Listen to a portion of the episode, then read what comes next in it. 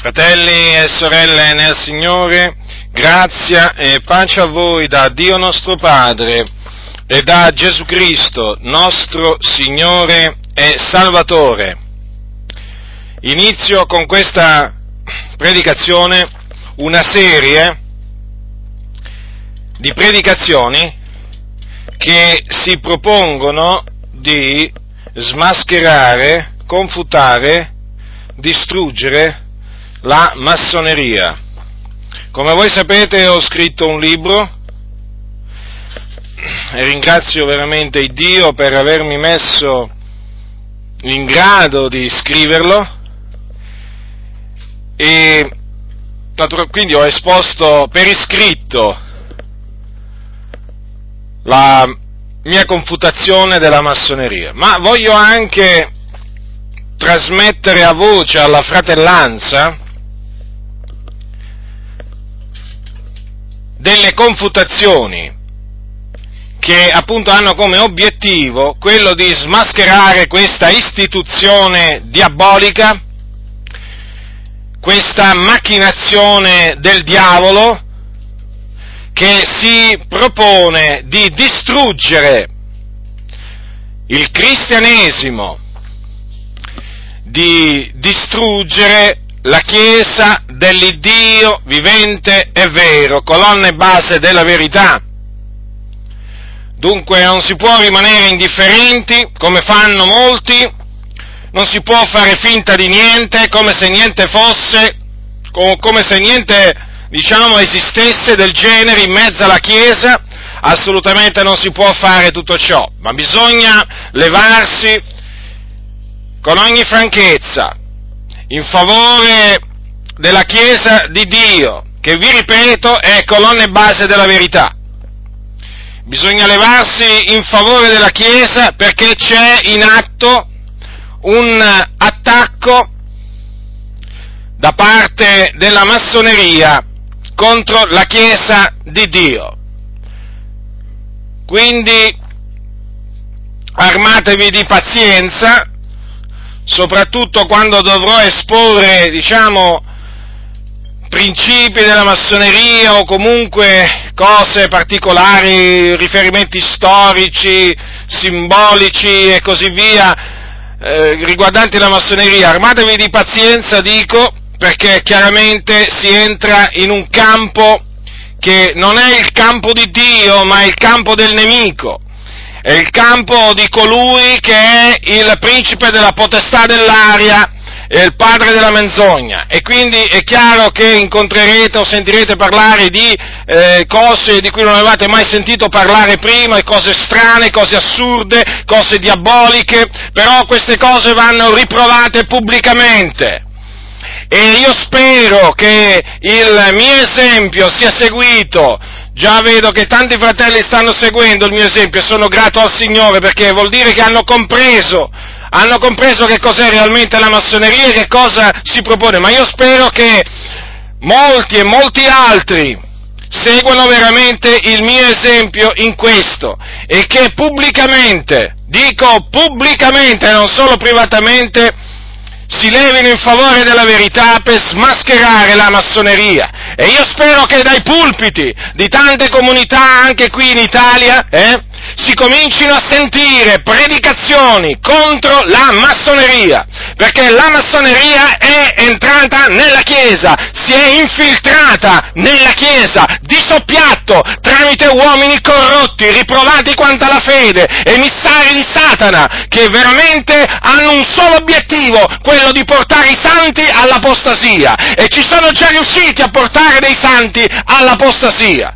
E quindi chi farà finta di niente, ora che è pubblico che cos'è la massoneria, ora che è stato pubblicato qualche cosa qui in Italia in ambito evangelico, di approfondito, di dettagliato, di inequivocabile contro la massoneria, chi tacerà sarà da noi veramente tenuto d'occhio, Lo dico appunto affinché nessuno si illuda, terremo d'occhio tutti quei pastori che staranno in silenzio da ora in avanti contro la massoneria. State molto attenti, perché se starete in silenzio sarete reputati colpevoli davanti al Signore, perché la Bibbia dice che chi sa fare il bene e non lo fa commette peccato. E il vostro silenzio può significare o che siete massoni, e mi rivolgo a voi pastori, presidenti di associazioni, direttori di organizzazioni evangeliche, o che siete massoni con il grembiule, o altrimenti che siete massoni senza il grembiule. Cambia poco, cambia solo una cosa, che non siete stati iniziati, se siete senza grembiule, in nessuna loggia massonica, ma avete lo spirito massonico e quindi siete dal diavolo, e sappiate che sarete svergognati pubblicamente, perché questo meritate. Continuerete a rimanere in silenzio? Ebbene, intanto tanti fratelli il vostro silenzio sapranno come interpretarlo. E poi non vi preoccupate, anzi preoccupatevi, perché l'ira di Dio si farà sentire su tutti voi che colpevolmente sarete in silenzio contro la massoneria. Cominciamo, che cos'è la massoneria? Perché è chiaro che uno sente per la prima volta questa parola magari e dice: che cos'è la massoneria? Allora, la massoneria è una cosa molto complessa, ma molto complessa. Comunque cercherò naturalmente, come ho fatto nel mio libro, di renderla chiaramente il più comprensibile possibile, è chiaro, ai miei uditori. Comunque la massoneria, secondo quello che ha affermato Albert Pike, chi era Albert Pike? Allora, Albert Pike fu un massone di alto grado, precisamente del 33° grado. Poi naturalmente comprenderete questi termini, se già non li avete compresi leggendo il mio libro. Comunque era un massone del 33° grado, quindi del massimo grado del rito scozzese antico ed accettato, che praticamente è un rito massonico, o meglio direi il rito diciamo massonico più famoso nel mondo e più diffuso nel mondo per quanto riguarda i gradi che seguono il 3° grado. Perché? Perché c'è una massoneria di base che è composta da 3 gradi, quindi il massimo grado è il 3° nella massoneria di base, io la chiamo così ma si chiama massoneria azzurra, che appunto è composta da 3 gradi. Poi oltre questo grado si deve naturalmente, si può accedere dopo il 3° grado, appunto, ha dei riti. Il più famoso di questi è il rito, ed anche il più importante al mondo, il rito scozzese antico ed accettato, ed ha la sua sede a Washington, negli Stati Uniti. E quando voi sentite parlare di rito scozzese antico ed accettato con sede a Washington, chiaramente si parla del rito scozzese antico ed accettato della giurisdizione sud degli Stati Uniti. Perché c'è anche quella la sede della giurisdizione nord, ma la più potente, la più diffusa è quella della giurisdizione del sud. Quindi Albert Pike, lui nacque nel 1809, morì nel 1891, massone del 33° grado, un 33, generalmente si usano queste espressioni, era un 33. E un 33 significa che era sovrano gran commendatore del Supremo Consiglio del rito scozzese antico ed accettato, una figura importantissima nella massoneria universale di tutto il mondo. Tutti i massoni sanno nel mondo chi è Albert Pike, perché è considerato il pontefice massimo della massoneria. Quantunque sia morto, ancora il suo libro Morals and Dogma, che veramente viene reputato la Bibbia dei massoni, ancora è autorevolissimo. Non vi fate ingannare da quelli che vi dicono: no vabbè, ma lì lui ha espresso le sue opinioni, le sue idee. Non è così assolutamente, perché naturalmente questo lo dicono perché vi vorrebbero far capire che alla fin fine si tratta solamente di alcune sue opinioni. No, quelle sono, diciamo, cose che sostengono tutti nella massoneria, tutti, indistintamente, in qualsiasi nazione, le cose scritte nel suo, diciamo, malvagio libro, Morals and Dogma, sono da prendere appunto come dichiarazioni, diciamo, autorevoli per quanto riguarda ciò che riguarda la massoneria. Vi ho detto appunto che lui ha scritto questo libro, Morals and Dogma, che è stato tradotto in tantissime lingue, è stato tradotto anche in italiano, Io talvolta userò nelle citazioni la versione italiana, però talvolta userò, la versione inglese che è stata da me tradotta, perché non mi soddisfaceva quella italiana. Ora, quindi considerate che il suo libro, quando io citerò Morals and Dogma durante le mie predicazioni, ricordatevi che è considerata la Bibbia della massoneria di rito scozzese. È la Bibbia dei massoni, praticamente. Ora, questo è un libro, Morals and Dogma, che tutti i massoni sono invitati a leggere e a studiare. Poi, chiaramente, in particolare quelli che, dopo oltre il terzo grado, vogliono inoltrarsi, appunto, nella massoneria degli alti gradi, che appunto culmina nel 33° grado del rito scozzese antico ed accettato. Allora, Albert Pike, vi stavo dicendo, peraltro, voglio dire a riguardo di questo uomo malvagio, Albert Pike, che voi potete vedere, sia in alcune fotografie che ho messo nel libro, ma se voi andate su internet di Albert Pike, ci sono centinaia di fotografie. Albert Pike era un satanista, non solo, era un occultista ed anche un praticante di magia nera. Quindi quando io citerò Albert Pike, non citerò solamente le parole di un 33, di un sovrano gran commendatore del Supremo Consiglio dell'RSAA, ma citerò nello stesso momento le parole di un satanista, e questo è da tenere bene in considerazione, perché quando poi parlerò, a Dio volendo a suo tempo, delle somiglianze che ci sono tra la massoneria e tante chiese evangeliche per quanto riguarda la dottrina e la morale, verranno fuori delle parole di Albert Pike che appunto vi renderete conto che è come se le avesse scritto un pastore protestante moderno, anche pastori pentecostali, e questo è sconcertante. Comunque andiamo per ordine. La massoneria che cos'è? Albert Pike l'ha definita così nel suo libro Morals and Dogma, praticamente ha detto queste parole, inizio della citazione: la massoneria è un sistema di regole etiche velato in allegorie ed illustrato da simboli da cui si possono attingere lezioni di moralità e filosofia, essenzialmente filosofica, filantropica ed apportatrice di progresso. Essa ha per base il dogma di una ferma fede nell'esistenza di Dio, nella sua provvidenza e nell'immortalità dell'anima, per oggetto la diffusione della verità morale, filosofica, politica, religiosa e la pratica di tutte le verità. In ogni età il suo motto è stato libertà, uguaglianza, fraternità. Abbraccia tutti i partiti e tutte le religioni, per formare tra di esse tutta una vasta fraterna associazione. Essa riconosce la dignità della natura umana e il diritto dell'uomo alla libertà di cui è degno, e non conosce alcun criterio di preferenza tra gli uomini, discriminando solo il vizio, l'ignoranza, la depravazione, riconoscendo la necessità di subordinazione ad un ordine legale ed ad un'autorità.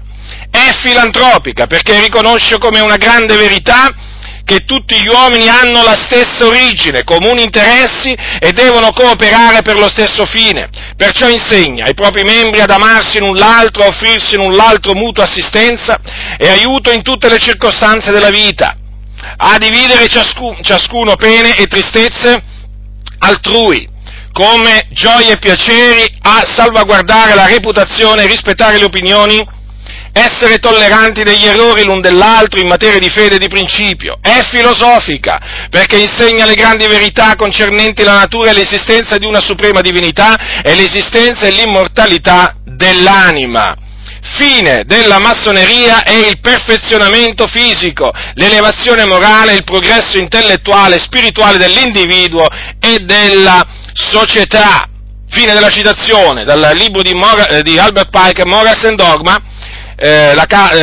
edito da Bastogi Editrice Italiana, Foggia, 2011, anno 2011, volume 2, pagina 5, pagina 169, pagina 167. Queste naturalmente sono definizioni importanti date da un importante esponente della massoneria, quindi vale la pena appunto citarle naturalmente come sono scritte, perché chiaramente ad esse poi naturalmente ci si deve fare riferimento. Quindi questo sistema è suddiviso in gradi, tramite i quali i membri della massoneria, usandosi di particolari riti, di particolari simboli, avanzano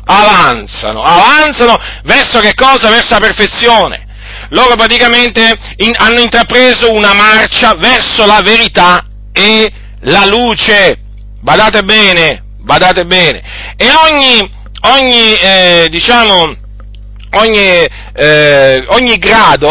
grado segna naturalmente un progresso, considerate voi, un progresso morale e spirituale, questo naturalmente in base a quello che dice la massoneria. E questo suo progresso lo dovrà utilizzare il massone per migliorare e perfezionare la società attorno a lui e quindi il mondo, per farlo diventare il mondo appunto che vuole la massoneria. Ecco, come lo vuole questo mondo? Ecco, questo mondo lo vuole sotto le bandiere della libertà, dell'uguaglianza e della fraternità. Ecco, praticamente vuole creare una religione universale la massoneria, ma non solo una religione universale, ma anche un governo unico mondiale. Le cose poi vanno assieme, perché i massoni poi vedremo si sono alleati Dovremo a suo tempo che sono alleati con gli Illuminati, con la setta degli Illuminati, e assieme appunto si sono proposti di creare un nuovo ordine mondiale, dove loro dicono naturalmente che dovranno regnare questi principi, libertà, uguaglianza, fraternità, ma in effetti quello che si propone di fare la massoneria e naturalmente gli Illuminati, che cos'è? È instaurare sulla faccia della terra la religione luciferina, cioè il satanismo, il culto a Satana. Perché lo dico da subito, dietro la massoneria si nasconde il diavolo, che naturalmente è l'artefice della massoneria, e appunto come obiettivo la massoneria si propone appunto di instaurare il culto al diavolo sulla faccia della terra. Solo che, naturalmente, per poter portare a compimento questo disegno, devono coprirlo, devono mascherarlo, e allora lo mascherano parlando di libertà, uguaglianza, fraternità, Allora massima attenzione, perché quando la massoneria parla voi dovete comprendere, ha un codice, praticamente il codice diciamo linguistico della massoneria, appunto il linguaggio della massoneria va decodificato, e per decodificarlo bisogna, in maniera giusta, bisogna studiare la massoneria per bene, cioè bisogna approfondire lo studio della massoneria, perché sennò non si giunge assolutamente a niente. Si va avanti per sentito dire magari 4 parole, però alla fine non si comprende in effetti bene a fondo la massoneria. Allora appunto vi stavo dicendo appunto che dietro libertà, uguaglianza e fraternità, no? Tre principi, che poi praticamente sono i tre lati del triangolo massonico. Sapete che il triangolo nella massoneria è un simbolo molto importante. Ecco, libertà, egalità e fraternità, praticamente il motto della rivoluzione francese, dietro praticamente la quale chi c'era la massoneria. Infatti dietro diverse rivoluzioni appunto si è nascosta la massoneria, i massoni. Quindi questo naturalmente è il proposito. Loro dicono appunto che si propongono il progresso morale e spirituale dell'individuo e dell'umanità. Belle parole naturalmente, chiaramente per ingannare, sono parole ingannevoli. D'altronde i massoni possono ingannare, non solo possono ingannare, ma loro vengono ingannati praticamente. In che maniera? Praticamente i massoni dei primi 3 gradi vengono ingannati dai massoni degli alti gradi, dopo lo vedremo meglio questo. Sì, è un inganno praticamente reciproco. Sia chiaro, quelli che non sono massoni in ambito massonico vengono chiamati i profani. Noi siamo dei profani, praticamente gente che brancola nel buio, non abbiamo la luce massonica, noi non abbiamo la verità massonica, noi proprio veramente siamo proprio loro sono gli illuminati, noi siamo proprio nelle tenebre, noi non conosciamo la luce. Peraltro poi nella massoneria si dice che ricercano la verità e la luce, ma non la trovano mai, sono sempre diciamo in viaggio a cercare la verità. La luce non la trovano mai e non la troveranno mai, perché la cercano nella direzione sbagliata. Gesù Cristo è la verità, Gesù Cristo è la luce, e loro non cercano in Gesù né la verità e neppure la luce, come vedremo, anzi sprezzano Gesù Cristo, il Figlio di Dio, e per quello che loro chiaramente cercano e non arrivano mai a trovare né la verità né la luce, e poi lo ammettono. I massoni sono per definizione uomini del dubbio, per state un po' voi, a differenza dei cristiani. I cristiani non sono persone del dubbio, ma noi abbiamo certezze, perché abbiamo la parola di Dio che è verità, abbiamo Gesù Cristo che è la verità. Quale differenza? Quale differenza? Tra noi e la massoneria, la differenza è, come, è la differenza che c'è tra la luce e appunto le tenebre, tra il giorno e la notte. Questa è la differenza. Ma poi ve ne accorgerete, ma, diciamo, pian piano, quando chiaramente confuterò la massoneria. Allora, chiaramente belle definizioni sulla massoneria, voglio dire, avete visto, no? In che maniera parlano, però chiaramente dovete tenere presente che dietro queste definizioni, o comunque che queste definizioni nascondono che cosa è oggi realmente la massoneria, Praticamente è un'associazione che si prefigge di estendere proprio, di avere, di estendere e di estendere il controllo della società, cioè del mondo. Quindi praticamente di qualsiasi ambiente della società, settore della società, politico, militare, finanziario, economico, mediatico, culturale, religioso. Sì, sì, anche l'ambiente religioso, la massoneria vuole controllare tutto, non vuole che gli si sfugga niente. Quindi praticamente cosa succede? Che molti vogliono entrare nella massoneria, ma non per progredire spiritualmente, per seguire appunto questi, per scalare questa, diciamo, questi gradini, arrivare poi alla vetta del 33° grado e così via, no? Cioè praticamente non è che ci entrano per scoprire la verità, per ricercare la luce, no, ci entrano per interessi personali. Per interessi personali, cioè non per motivi spirituali, ma per motivi meramente materiali, carnali, praticamente per avere un ruolo importante all'interno del sistema. Ecco perché praticamente entrando nella massoneria si ottengono privilegi, denaro, opportunità, praticamente ti si aprono le porte per, diciamo, entrare in certi posti dove prima non ci potevi entrare, e poi con le tue forze naturalmente, e poi per far carriera nella politica, nella magistratura, nell'economia, nella finanza, nell'esercito, nel giornalismo, nell'università, eppure anche all'interno delle religioni, delle varie religioni e delle denominazioni o federazioni e associazioni protestanti. Già, proprio anche lì, perché? Perché lì praticamente regna la massoneria. Qualcuno quando sente parlare di massoneria, anche io all'inizio, quando non conoscevo la massoneria, mi ero fatto un'idea della massoneria, diciamo, di questo genere. Ecco, fa la massoneria intrufolata nel campo politico, militare e così via, no? E quindi là cerca di far volgere tutte le cose, diciamo, all'interesse dei massoni e così via. Ma studiando la massoneria mi sono accorto che la massoneria non è entrata solamente, diciamo, nell'ambiente politico, nell'ambiente militare, finanziario, economico, mediatico e così via, ma anche nella Chiesa, nelle varie denominazioni evangeliche, nelle varie federazioni evangeliche, nazionali, internazionali. Praticamente la massoneria è un po' dappertutto. Diciamo che un po' sono dappertutto oggi, nella Chiesa, anche in ambito pentecostale, nessuno si illuda, anche lì esistono massoni. Allora, quindi dovete già appunto tenere presente queste cose, praticamente, che si tratta semplicemente queste definizioni, diciamo, di associazione filosofica, filantropica. Quindi no, loro chiaramente ci tengono a dire: sai, abbiamo aiutato i terremotati, abbiamo aiutato gli alluvionati, abbiamo dato i soldi a quell'istituzione, per esempio, contro la lotta al cancro e così via.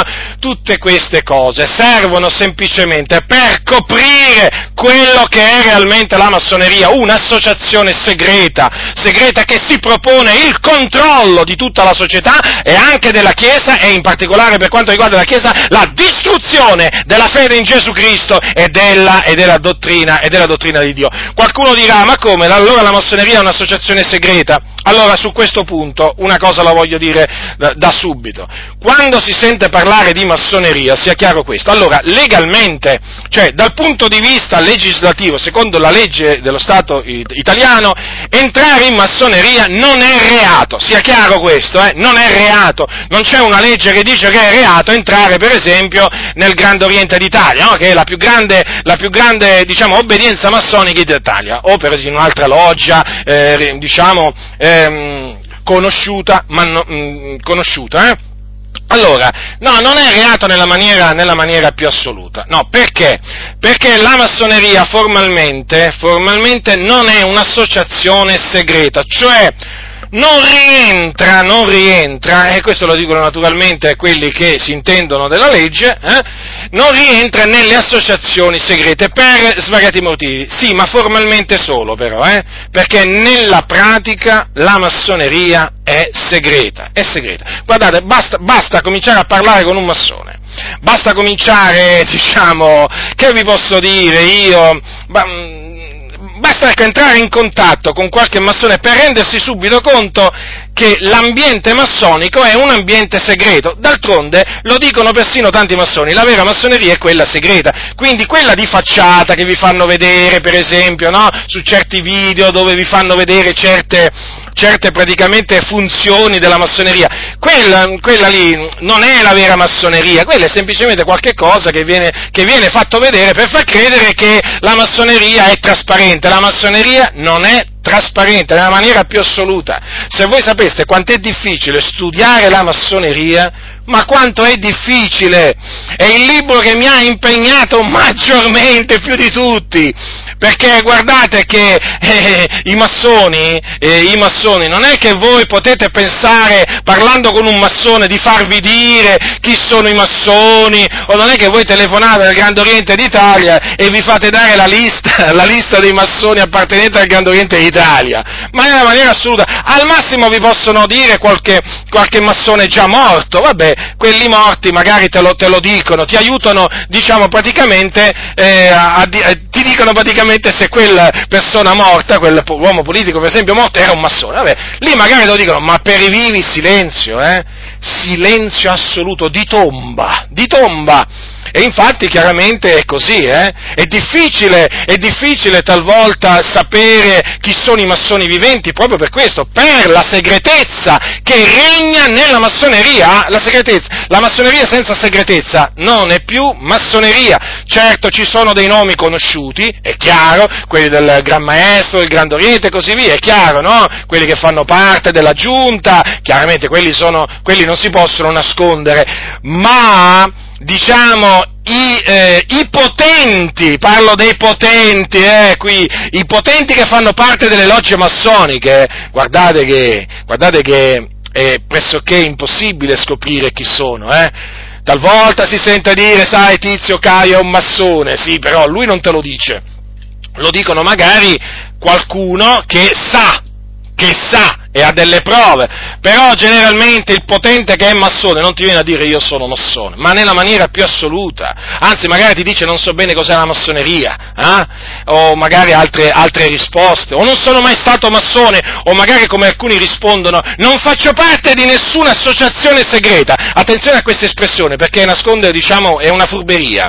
perché praticamente, perché ti dicono così? Perché in effetti la massoneria ufficiale non risulta essere un'associazione segreta. Allora, quando loro ti dicono no, ma io non faccio parte di nessuna associazione segreta, no, da un certo punto di vista hanno ragione, però nella pratica in effetti fanno parte di un'associazione segreta. Comunque, fratelli del Signore, la massoneria è veramente molto, molto complessa. Allora, i membri della massoneria si chiamano massoni, si chiamano anche franmassoni, dal francese franc-maçon e dall'inglese Freemason, che significa appunto libero muratore. Ora qualcuno dirà, ma che c'entra qua libero muratore? Cosa c'entrano i muratori qua? C'entrano. Allora, il termine muratori deriva dal fatto che la massoneria viene detto che risale agli operai e muratori che costruirono il Tempio di Salomone, addirittura qui fanno risalire la massoneria ai costruttori del Tempio di Salomone, ma chiaramente questo diciamo, non è vero. Sì, la tradizione massonica dice che la massoneria risale al Tempio di Salomone, ma per una ragione molto semplice, perché loro hanno preso il Tempio di Salomone, la costruzione del Tempio di Salomone, come allegoria, simbolo fondamentale per sostenere la loro missione, praticamente, perché loro stanno costruendo anche loro un tempio, i massoni. Qual è il tempio? Quello dell'umanità. Ecco, quello dell'umanità. Allora, quindi, l'aggettivo invece libero deriva dal fatto che nel Medioevo l'appartenenza alle corporazioni di muratori assicurava dei privilegi e la libertà da certe servitù feudali. Ecco perché appunto sono chiamati liberi muratori. In effetti la massoneria, quando sorse, sorse come associazione di mutuo appoggio nel perfezionamento morale tra artigiani, muratori. Poi praticamente si trasformò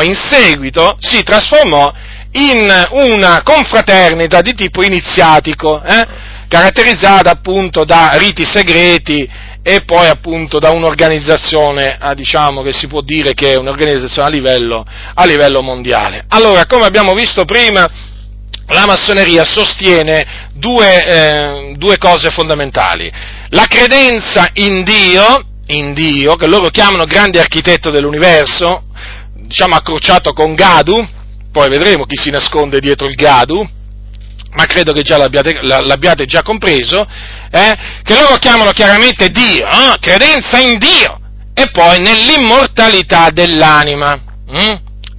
Queste sono due cose, diciamo, che bisogna credere per entrare nella massoneria, anche se bisogna dire che ci sono delle logge nel mondo che ammettono anche atei nelle loro logge, però quelle sono considerate delle logge irregolari, perché la loggia regolare è quella invece che sostiene appunto, come peraltro era nelle costituzioni massoniche, appunto la credenza in Dio e nell'immortalità dell'anima. In Dio, quale Dio? Ma va bene qualsiasi Dio, per loro praticamente non fa differenza, un Dio vale l'altro, non importa come lo chiamano, non importa come viene chiamato, per loro appunto basta che tu dici, quando ti fanno la domanda, credi in Dio? Sì, io credo in Dio. Poi puoi credere nel Dio che vuoi, puoi pure credere nel diavolo. Faccio un esempio: se uno che entra in massoneria ritiene che il diavolo sia il suo Dio, lui dice sì, io credo in Dio, però intende il diavolo, per loro va bene anche questo. Per la massoneria va bene qualsiasi credenza. Allora, si chiamano tra di loro i massoni fratelli, quello è un fratello, si dicono tra di loro, no? Quello è un fratello, e talvolta in certa letteratura massonica e così via, viene detto il fratello tre puntini. Infatti quando voi leggete in certe, anche nel mio libro l'ho scritto talvolta, fratelli tre puntini, seguiti da tre puntini, quello significa che sono massoni, perché i tre puntini appunto stanno a indicare il triangolo massonico, e quindi i tre principi, libertà, uguaglianza, fraternità, sono chiamati i fratelli tre puntini, come appunto ho scritto l'altro giorno, ci sono pure gli evangelici tre puntini, appunto, che sono massoni, tre puntini appunto indica appunto che appartengono alla massoneria. Allora i massoni dove si riuniscono e lavorano? Nelle logge. Allora per loggia si intende sia il locale o il tempio, perché loro lo chiamano tempio massonico, dove si appunto riuniscono e compiono delle riunioni rituali, a cui non possono accedere i profani, non quelle che vi fanno vedere là nei video che sono su YouTube, no, quelle non sono i lavori rituali, quelli proprio della massoneria, quelli sono chiusi assolutamente al pubblico, ai profani praticamente, lì non può entrare nessun profano, perché appunto la massoneria è circondata dalla massima segretezza. Faccio un esempio: l'iniziazione di un massone, non è che può andare lì la televisione e riprendere l'iniziazione di un massone, non è che, voglio dire, ti fanno entrare, se sei un giornalista arrivi, vorrei assistere a un profano, voglio dire, no, vorrei assistere all'iniziazione di un massone, no, ma non ti fanno entrare mai nella maniera più assoluta, quelle sono cose riservatissime a loro, perché chiaramente si capisce perché veramente sono delle, come si dice, dei riti veramente lugubri, ambiente lugubre, cose strane, diaboliche, insomma, è tutto un ambiente veramente diabolico quello della massoneria. Parlo chiaramente a livello spirituale. Allora, naturalmente si riferisce quindi sia al tempio massonico che anche all'assemblea dei massoni. Non esiste un'autorità centrale massonica, ma esistono numerose giurisdizioni di governo della massoneria, chiaramente ciascuna delle quali è sovrana, indipendente dalle altre, e di solito è definita su base nazionale. La massima autorità a capo di una giurisdizione massonica è di solito chiamato Gran Loggia o a volte Grande Oriente, e generalmente corrisponde a una singola nazione. sebbene comunque il territorio possa essere più ampio o più ristretto. Per esempio in Italia c'è il Grande Oriente d'Italia, che è veramente la più grande obbedienza massonica. Per obbedienza massonica, per farvi capire, nella massoneria ci sono diverse obbedienze massoniche, per farvi capire un po' che cosa significa. È un po' come nell'ambiente, protestante, no? Noi diciamo protestantesimo, ma quando noi diciamo protestantesimo intendiamo dire naturalmente vari rami, varie denominazioni. Esiste per esempio la Chiesa Valdese, esiste la Chiesa Metodista, esiste la Chiesa Battista e così via. Allora, le obbedienze, ecco, voi dovete un po' cercare di capire questo. Le obbedienze massoniche sono in una nazione un po' l'equivalente delle denominazioni in ambito protestante, quindi le varie obbedienze è come se fossero delle denominazioni all'interno appunto dell'ambiente massonico, dell'ambiente della massoneria, del regno della massoneria in Italia. E quindi esiste per esempio l'obbedienza del Grande Oriente d'Italia, poi c'è il Grande Oriente italiano e così via, ce ne sono altre, no? Ma la più grande e anche la più potente è il Grande Oriente d'Italia, appunto, quella naturalmente è un'obbedienza molto, molto importante, che conta molto a livello politico in Italia. E nella massoneria, fino al 1994 non potevano entrare i negri, cioè le persone appunto che erano negri, però poi da quell'anno in poi, i negri hanno potuto entrare anche loro nella massoneria. Nella massoneria non possono entrare le donne,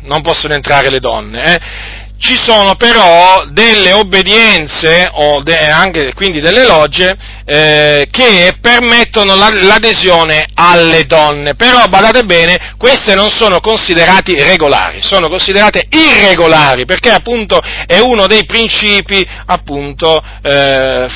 fondamentali, no? Praticamente sono chiamati in inglese i landmarks, praticamente i massoni non possono essere donne. Però le donne sono riuscite pure a creare, le loro logge massoniche, nel mondo ce ne sono diverse, però sono irregolari.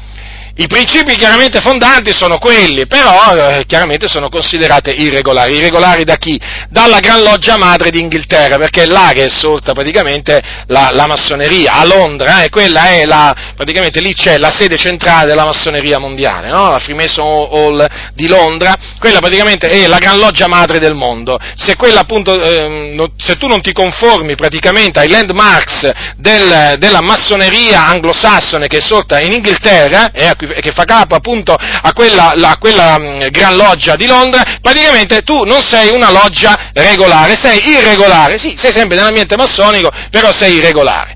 Allora, qualcuno dirà, ma perché non possono entrare le donne nella massoneria? È molto semplice, fratelli nel Signore. Anche se i massoni chiaramente non te lo dicono, perché si trovano un po' in difficoltà generalmente quando gli fanno questa domanda. Comunque la ragione risiede nella filosofia fondamentale di questa istituzione. Praticamente qual è? Che il massone è rappresentante della sua divinità. Qual è la sua divinità? Il principio generativo, e perciò deve essere un uomo.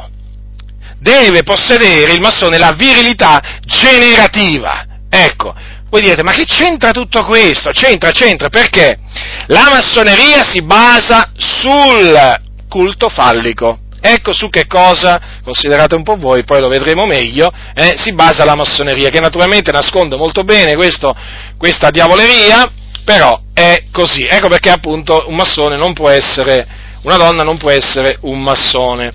Allora, vediamo un po' di tracciare, chiaramente questo servirà di base poi per le predicazioni che seguiranno, perché è chiaro, prima bisogna gettare le basi, perché altrimenti come farete a capire, la filosofia massonica, la diabolicità veramente di queste istituzioni, se non vi spiego le cose fondamentali, sono obbligato a farlo. Allora, la massoneria che conosciamo oggi è nata in Inghilterra, ufficialmente in Inghilterra, il 24 giugno 1717, quello è un grande giorno per tutti i massoni del mondo, con la Gran Loggia di Londra, che poi appunto è stata denominata Gran Loggia d'Inghilterra, e questa grande loggia fu il risultato di un'unione di quattro logge londinesi.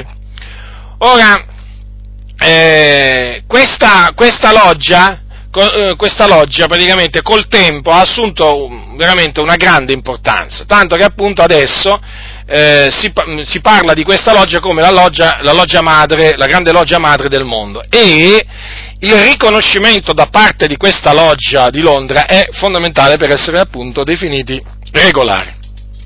Ora, che cosa avvenne in quel giorno di giugno del 1717? Che nacque la massoneria speculativa, che è praticamente quella moderna, no? Quella moderna si chiama speculativa, perché quella che era esistita fino a quel momento era la massoneria operativa, che era chiamata così perché i massoni o muratori medievali costruivano opere, facevano delle opere, praticamente costruivano edifici religiosi, poi per esempio edifici militari, residenze per esempio ai signorotti e così via, mentre i massoni speculativi, diciamo, invece di occuparsi di edilizia, si occupano di altre cose, di problemi teorici, ovvero speculativi. Ecco perché praticamente adesso è stata appunto la massoneria è definita questa massoneria moderna, nata nel 1717, massoneria speculativa.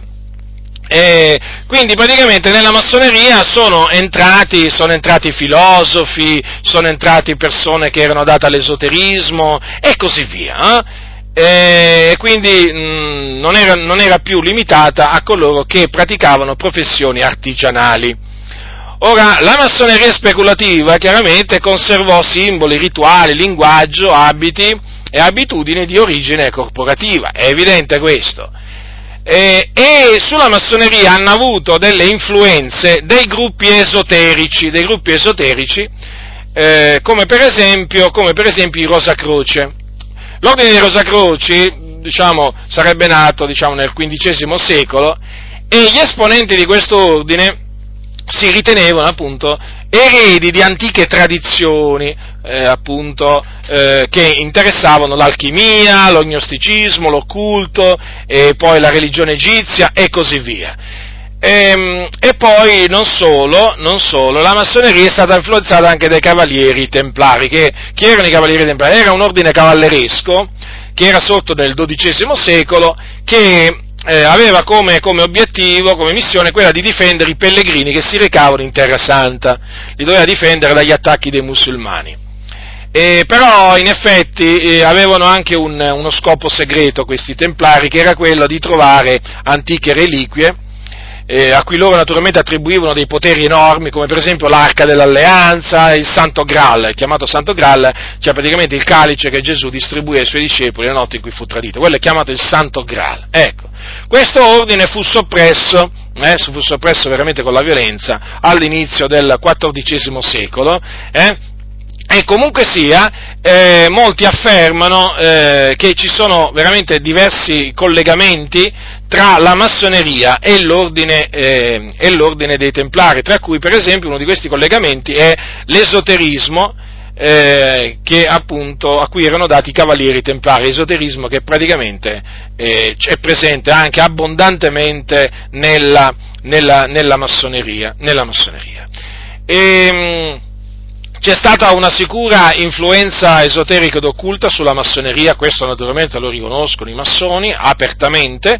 Per esempio Giuliano Di Bernardo, che è stato il gran maestro del Grande Oriente d'Italia, ha affermato in un'intervista che gli ha fatto Daniele Luttazzi, che è presente anche su internet, su YouTube, durante la trasmissione satirica, ha affermato queste cose. Inizio della citazione: la filosofia occulta è quella che ha trovato uno dei maggiori rappresentanti in Pico della Mirandola e che consiste nell'ermetismo, nella cabala cristiana, nell'alchimia, nella magia, nel rosacrucianesimo Ebbene, la massoneria inglese nasce recependo tutto questo, fine della citazione. Vi rendete conto, fratelli del Signore? Lui lo ha detto chiaramente, praticamente nella massoneria è confluito la magia, la cabbala, l'esoterismo, l'ermetismo, insomma, per cui non è che ci si deve meravigliare appunto che la massoneria è anticristiana. La massoneria è anticristiana, non è un'organizzazione cristiana come alcuni arrivano a dire nella loro stoltezza in ambito evangelico, ma quale organizzazione cristiana?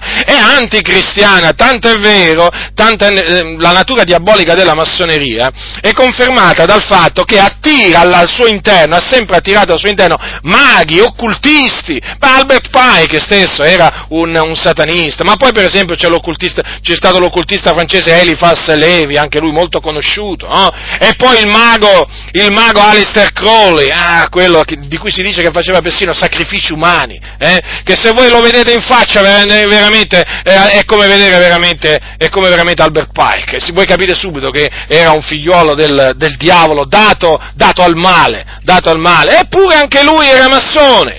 Torniamo allora alla Gran Loggia di Londra. Ora, quello naturalmente che sorprende studiando la massoneria è che praticamente sin dall'inizio ha avuto dei collegamenti stretti con il protestantesimo. Sembrerà incredibile ad alcuni, ma è proprio così. Considerate che la massoneria da taluni è stata definita la figlia della riforma. Pensate un po' voi, perché? Perché c'erano implicati fortemente dei pastori protestanti nella nascita ci sono stati dei pastori protestanti importanti a quel tempo, che sono stati coinvolti nella nascita della massoneria speculativa. Considerate un po' voi, però alcuni l'hanno definita la cugina della riforma, alcuni la figlia, altri la cugina, insomma comunque sempre una parente stretta del protestantesimo praticamente per molti. Allora, chi sono questi due elementi, due individui veramente che hanno contribuito a dare vita a questa istituzione satanica? Allora, i loro nomi sono John Theophilus Desaguliers, nato nel 1683 e morto nel 1744, era un pastore anglicano, quindi della Chiesa Anglicana, la Chiesa nazionale inglese, peraltro Chiesa Anglicana che ancora oggi è piena di massoni, piena proprio. La Chiesa Anglicana è una chiesa massonica proprio, è una chiesa massonica. Quando è stato anni fa c'è stato un eminente esponente della Chiesa Anglicana che si permise di riprovare pubblicamente la massoneria. Che cosa avvenne? Dopo un po' di tempo dovette ritirare le accuse. Guardate che la Chiesa Anglicana inglese con la massoneria vanno d'amore e d'accordo proprio, vanno d'amore e d'accordo. Non dico che sono sinonimi, però voglio dire, sono veramente uniti ormai da secoli. Poi l'altro pastore era un pastore presbiteriano di nome James Anderson, nato nel 1680 o 1684 e morto nel 1739. Questo James Anderson ha avuto un ruolo molto importante, perché a lui si devono le costituzioni dei liberi muratori, le costituzioni che appunto furono adottate nel 1723. Pensate un po' voi, questo pastore presbiteriano cosa ha fatto? Ha gettato praticamente le basi della libera muratoria. Che vergogna! Dove sono i presbiteriani? Dove sono i valdesi che riprovano appunto la massoneria? Vergogna, è una vergogna, e ci credo che non la riprovano, che vanno a riprovare una loro creatura. Sto parlando della Chiesa presbiteriana, naturalmente, la Chiesa valdese, chiaramente, anche se infestata dalla massoneria, veramente dalla testa ai piedi, come si suol dire. Comunque in questo caso sto parlando della Chiesa presbiteriana. La Chiesa presbiteriana, fratelli nel Signore, la Chiesa presbiteriana è piena di massoni a livello mondiale, in America, in Inghilterra, in Brasile, in Italia. Attenzione, perché queste chiese sono infestate da massoni ormai da secoli, ecco perché nell'ambiente chiaramente poi con i presbiteriani vanno d'accordo i riformati, vanno d'accordo i valdesi, vanno d'accordo i battisti, e chi va a riprovare la massoneria? Ma chi va a riprovare la massoneria quando in Italia praticamente la massoneria ha camminato con i protestanti, anzi no, sta camminando ormai da secoli con i protestanti. È una vergogna, fratelli nel Signore, è proprio una vergogna. E poi chiaramente Dove sono le voci in ambito protestante che si levano contro la massoneria? Non esistono, almeno in Italia, in Italia, perché all'estero, grazie a Dio, ce ne sono di voci che si levano contro la massoneria a livello evangelico, però qui in Italia proprio c'è il silenzio di tomba, è come se la massoneria non esistesse, quando persino, ma considerate, la Federazione delle Chiese Evangeliche in Italia è una creatura, è un'idea massonica, tra i fondatori della Federazione delle Chiese Evangeliche in Italia ci sono stati dei massoni, eppure importanti, tra cui per esempio Ugo Ianni e altri. Ma ci rendiamo conto, fratelli del Signore? Ma qui veramente bisogna alzarsi in piedi, prendere la tromba, veramente, e suonare a squarciagola. Basta questa omertà, basta, bisogna gridare per avvertire la fratellanza, affinché veramente gli eletti escano da queste chiese evangeliche,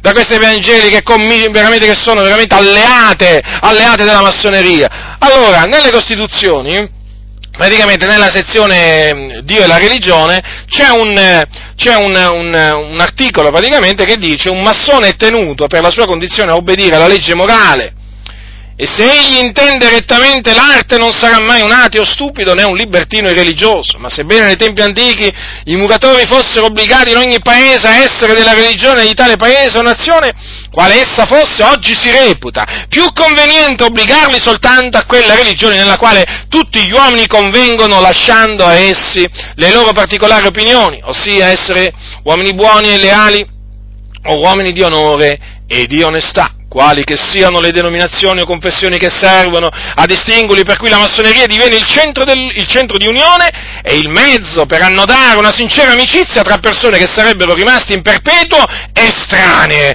Ecco, vedete, già qui si comincia a capire lo spirito massonico, e qual è? Quello di unire, già, perché loro vogliono unire uomini di ogni religione, uomini di ogni fede, quindi buddisti, musulmani, induisti, cristiani, satanisti, maghi, tutto assieme, tutti attorno all'altare massonico. Chiaramente quello che loro fanno a livello, chiaramente, di massoneria, di loggia massonica poi, o di obbedienza, poi lo vogliono estendere a tutto il mondo, perché loro vogliono imporre la religione naturale, appunto, i cui due cardini sono fede in Dio, qualsiasi Dio va bene, chiaramente per loro, e fede nell'immortalità dell'anima. Poi naturalmente in queste Costituzioni c'è veramente anche la parte dove si dice che i massoni devono evitare le controversie religiose, e certo, e ci mancherebbe altro, controversie religiose no, tra i massoni non ci devono essere controversie religiose, perché si accettano tutti. Ma si accettano induisti, musulmani, buddisti, si accettano cristiani, si accettano tutti, quindi dobbiamo stare uniti, non dobbiamo, appunto, nessuno si deve permettere di dire all'altro: ma guarda che tu credi in un Dio falso, guarda che tu credi in un Salvatore che non ti può salvare, no, assolutamente, nessuna controversia religiosa, ognuno ha la sua verità, quindi volemose bene, ognuno si tenga alla sua verità, nessuno, appunto, cerchi di dire all'altro, e nessuno si permetta di dire all'altro, perché questa è la mentalità massonica, nessuno si permetta di dire all'altro: tu sei nell'errore, ravvediti, no, nella maniera più assoluta, perché, appunto, si devono evitare le controversie religiose. Poi non solo, c'è anche un'interessante parte in queste Costituzioni, dove praticamente, tra le righe, ma mica tanto tra le righe, si incita a dire le bugie, Ascoltate cosa c'è scritto, inizio della citazione: sarete cauti nelle vostre parole e nel vostro portamento, affinché l'estraneo più accorto non possa scoprire o trovare quanto non è conveniente che apprenda, e talvolta dovrete sviare un discorso e manipolarlo prudentemente per l'onore della rispettabile fratellanza. Fine della citazione. Mi è parso di leggere veramente, appunto, un'affermazione di qualche pastore pentecostale qua. A leggere, quando ho letto la prima volta queste parole, ho detto: ma in effetti sembra proprio scritto da un pastore pentecostale dei nostri giorni, sapete, quelli del tutto l'Evangelo? Ce l'avete presente, no? I maestri di menzogna. Ecco, sembra proprio scritto da uno di loro questo. Notate, talvolta dovrete sviare un discorso. avete notato che lo fanno? Sfidano i discorsi, gli fai una domanda, mica ti rispondono a quella domanda, saltano un altro argomento, stai parlando di una cosa, no? Diciamo, stai seguendo un filo logico, no, loro devono deviare il discorso, ma non solo devono deviarlo, devono manipolare prudentemente per l'onore della rispettabile fratellanza. Qui a posto di rispettabile fratellanza ci si può mettere prudentemente per l'onore dell'opera, l'opera va difesa anche manipolando prudentemente il discorso. Manipolatori della verità, manipolatori della storia, manipolatori di tutto, Ecco, vedete? Ma ci torneremo sullo spirito massonico che regna nelle comunità pentecostali, Ci torneremo con l'aiuto del Signore, Dio volendo, quindi, perché come potete vedere qui ci troviamo veramente a qualche cosa che non esiste solo nella massoneria, ma esiste anche in mezzo a noi, fratelli nel Signore. Questi deviano, sviano i discorsi, non entrano mai nel merito, svicolano, sembrano delle anguille, e poi manipolano i discorsi, manipolano le tue parole, manipolano le parole degli altri, manipolano la verità, manipolano la realtà, manipolano la storia, sono manipolatori, è gente dal diavolo questa, che veramente ha queste cose in comune con i massoni, ma ci torneremo Dio volendo. Allora, la scomunica di Clemente XII, è importante questa perché praticamente la Chiesa Cattolica Romana, una volta che nacque la massoneria, avvertì il pericolo, chiaramente, della massoneria e la scomunicò, 1738, anno della scomunica. Chiaramente la Chiesa Cattolica nel tempo, ha scomunicato diverse volte la massoneria, non è che si è limitata solo a farlo con Clemente XII. La posizione di oggi della Chiesa Cattolica, la posizione ufficiale, non è cambiata, perché rimane la scomunica nei confronti della massoneria, però è una scomunica che alla fin fine non regge praticamente, non viene osservata, è come se non ci fosse, perché praticamente la Chiesa Cattolica è in mano alla massoneria, è governata dalla massoneria, c'è poco da fare, ci sono stati papi massoni, Paolo VI era massone, Giovanni XXIII era massone, e poi sono stati appunto, guarda un po', quei papi che hanno praticamente aperto, hanno segnato la storia della Chiesa Cattolica Romana con il Concilio Vaticano II, aprendosi quindi all'ecumenismo, aprendosi al dialogo interreligioso, vedete? E sono stati proprio, queste cose sono avvenute sotto appunto dei papi che erano massoni, quindi sì, esiste questa scomunica, però innanzitutto nella Chiesa Cattolica Romana, cioè loro dicono praticamente che, dicono così, vi voglio leggere quello che loro dicono: rimane pertanto immutato il giudizio negativo della Chiesa nei riguardi delle associazioni massoniche, poiché i loro principi sono stati sempre considerati inconciliabili con la dottrina della Chiesa e perciò l'iscrizione a esse rimane proibita. I fedeli che appartengono alle associazioni massoniche sono in stato di peccato grave e non possono accedere alla Santa Comunione.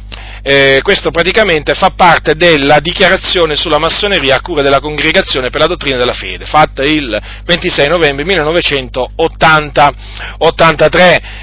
Quindi sì, chiaramente ufficialmente la Chiesa Cattolica non dice che è d'accordo con la massoneria, però praticamente è piena di massoni, ci sono cardinali massoni, preti massoni, vescovi massoni. Naturalmente non è che vengono cacciati fuori, ma nemmeno quando si scopre che sono massoni. Ci sono stati appunto cardinali che sono stati scoperti essere massoni, iscritti alla massoneria, come il cardinale Sunens per esempio, che era stato messo a capo del movimento carismatico internazionale a suo tempo, per esempio altri, per esempio Agostino Bea, ma mica sono stati cacciati via dalla Chiesa Cattolica Romana, se li sono tenuti, anche perché poi lì chiaramente sanno come gestire queste situazioni denominazioni nella Chiesa Cattolica Romana, come anche nelle chiese protestanti. Ci sono chiese protestanti che si sono ufficialmente schierate contro la massoneria, definendola appunto incompatibile con il cristianesimo, però vedi tu, alla fin fine non è che cacciano via quei membri che sono dichiaratamente massoni, no, se li tengono nel loro mezzo praticamente, è tutta una situazione un po' contraddittoria, ma d'altronde i massoni servono. Il punto qual è? Che queste chiese sanno che i massoni fanno parte di un centro di potere enorme che all'occorrenza può servire, perché avere degli agganci dentro la massoneria significa avere degli agganci con gli uffici giusti, gli uffici politici giusti, gli uffici magari di magistrati e così via, e quindi ci sono delle chiese protestanti, adesso parlo delle chiese protestanti perché sono quelle che ci riguardano direttamente, che non hanno alcun interesse a proprio condannare la doppia appartenenza, a tal punto da cacciare e estromettere i massoni dal loro mezzo, perché sanno che poi alla fin fine questi gli possono sempre tornare utile, come naturalmente è avvenuto nella storia del protestantesimo in Italia, che appunto i massoni sono serviti e continuano a servire a tante chiese protestanti. Allora, Dunque, la massoneria è presente, fratelli del Signore, a distanza di tutto questo tempo è ancora presente, sia nella Chiesa Cattolica Romana che nelle chiese protestanti. Allora, per quanto riguarda in Italia la massoneria è un po' frammentata, abbastanza frammentata. Abbiamo, per quanto riguarda le obbedienze, l'obbedienza massonica con il maggiore numero di membri è il Grande Oriente d'Italia, che è appunto abbreviato con GOI, È detto, quando si parla del Grande Oriente d'Italia, viene definita la massoneria di Palazzo Giustiniani, che è un palazzo sito a Roma, e che era la sede storica del Grande Oriente d'Italia. Adesso non è più proprietà del Grande Oriente d'Italia, non è più la sua sede, perché diciamo sono in un altro punto di Roma. Allora, il Grande Oriente d'Italia accetta solo uomini. Va anche detto che nel 1993 ha perso il riconoscimento da parte della Gran Loggia Unita d'Inghilterra.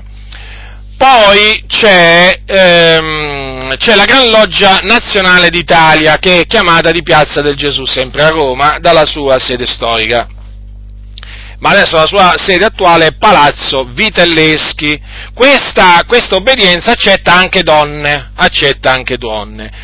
La caratteristica di questa, cioè a proposito di questa obbedienza, va detto che si è formata nel 1910 da un gruppo di massoni che era capeggiato da Saverio Fera, che era un pastore protestante. Un pastore protestante importante, diciamo a quel tempo, come un importante esponente della massoneria italiana, Saverio Fera. Segnatevi questo nome, perché veramente ha fatto la storia della massoneria in Italia. Praticamente si divise dal Grande Oriente d'Italia nel 1908 per delle divergenze appunto su delle questioni particolari e così via. Poi c'è un'altra obbedienza importante, che è chiamata la Gran Loggia Regolare d'Italia, che è solo maschile questa, Questa è sorta nel 1993 per opera dell'ex Gran Maestro del Grande Oriente d'Italia, Giuliano Di Bernardo, e questa è riconosciuta dalla Gran Loggia d'Inghilterra. Naturalmente di questo riconoscimento ne vanno fierissimi, sono molto orgogliosi. Chiaramente ci sono altre obbedienze. Ricordatevi, quando si parla di obbedienza è come se parlassimo di denominazioni, giusto un po' affinché abbiate le cose chiare. Poi tenete un'altra cosa presente. Chiaro, ogni obbedienza ha le sue logge, le sue logge nelle città o magari in paesi, come naturalmente le denominazioni hanno una sede centrale, e poi hanno i loro locali di culto sparsi un po' per tutta Italia e così via. Tenete anche presente una cosa, che chiaramente ci sono delle obbedienze massoniche ufficiali che lo Stato conosce.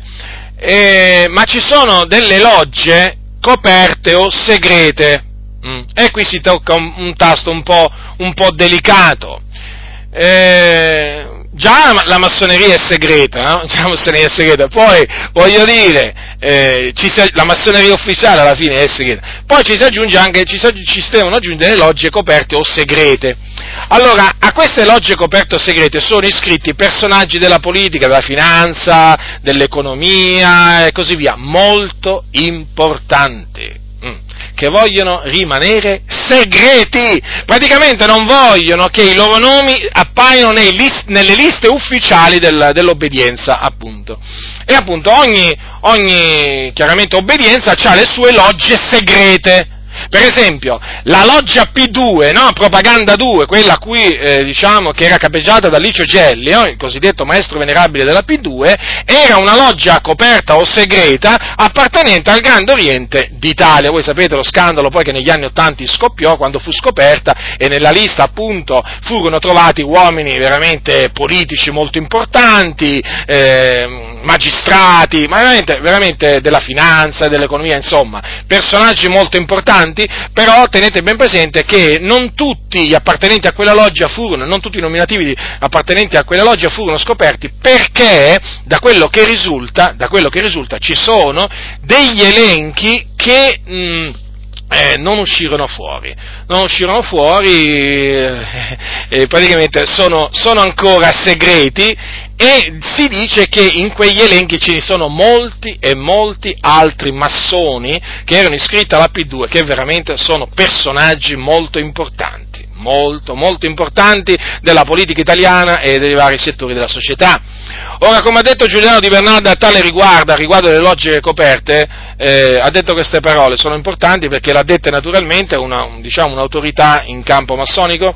Allora, ha detto queste parole: le logge coperte sono sempre esistite in massoneria, la loro funzione era quella di salvaguardare persone di particolare importanza istituzionale, politica e finanziaria, proteggendole da pressioni indebite da parte di altri fratelli. Queste dichiarazioni le ho prese dal libro Fratelli d'Italia, scritto dal giornalista Ferruccio Pinotti, a pagina 397. Un buon libro, devo dire, dal punto di vista, informativo, questo appunto del giornalista Ferruccio Pinotti. Sì, ritengo che sia un libro utile per chi vuole studiare, i vari aspetti della massoneria. Altra cosa da dire riguardo dell'appartenenza segreta di molti personaggi italiani, alla massoneria è questa.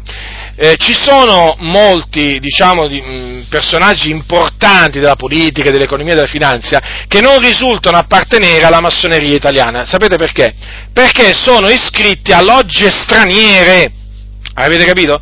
E comunque sia, sono sempre dei massoni, perché fanno parte sempre della fratellanza massonica universale, e quindi hanno rapporti massonici con i massoni d'Italia e anche delle altre nazioni. E se ne vanno all'estero, appunto, chiaramente per rimanere nascosti. E anche qui ci sono delle affermazioni sempre di Bernardo, che afferma: ci sono tanti italiani, dice lui, che sono membri di logge straniere senza esserlo in Italia. Ecco, quindi questi sono esponenti di banche, della finanza e così via, quindi non fanno parte della massoneria italiana, però fanno parte della massoneria universale, perché comunque sia sono stati iniziati in logge straniere all'estero. D'altronde si sa, no? Ci sono molti uomini politici che stanno all'estero, o comunque che viaggiano molto, e poi ci sono uomini della finanza, economia, che cosa ci vuole? All'estero, in Inghilterra, in America, entrano in una loggia massonica. Comunque, per rimanere segreti nella massoneria ci sono altre tattiche, fratelli nel Signore, che non vorrei tediarvi, però guardate, ci sono altre tattiche veramente a cui ricorrono quelli che entrano nelle obbedienze massoniche per cercare di rimanere segreti, e che chiaramente gli addetti, no, delle obbedienze conoscono bene. Comunque sia, sappiate che la massoneria è segreta, c'è poco da fare, fratelli del Signore. Ora, quali sono i rapporti tra Stati italiani e massoneria? Molto buoni, molto buoni. nel 2007, questo giusto per farvi capire la massoneria quanto è considerata in Italia, parlo di quello ufficiale, nel 2007 alla Gran Loggia, che è un incontro che ogni anno riunisce per 3 giorni tutti i massoni del Grande Oriente d'Italia, giunse il saluto ufficiale del governo Prodi, a quel tempo c'era Prodi, e gli arrivò appunto un saluto ufficiale, un saluto, considerate un po' voi. E anche il presidente emerito della Repubblica, Francesco Cossiga, anche lui mandava i saluti al Grande Oriente d'Italia. Francesco Cossiga ha sempre affermato che non era un massone. Sapete che lui è stato presidente della Repubblica, poi ha avuto altri incarichi prima di quello, e lui ha affermato sempre di non essere un massone, però era di famiglia massonica perché appunto aveva dei parenti massoni.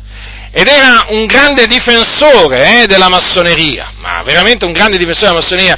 Quando negli anni 90 il procuratore della Repubblica Agostino Cordova naturalmente fece un'inchiesta che mise sottosopra la massoneria in Italia, che veramente venne fuori di tutto, Cossiga veramente si mise contro Agostino Cordova, disse anche delle parole molto dure contro Agostino Cordova. Perché? Perché Cossiga era amico dell'allora gran maestro del Grande Oriente d'Italia, e lì c'ha vari rapporti e così via, e chiaramente siccome che appunto nelle indagini del procuratore era venuto fuori veramente tutto un sistema perverso, chiaramente Cossiga pubblicamente attaccò il procuratore Agostino Cordova.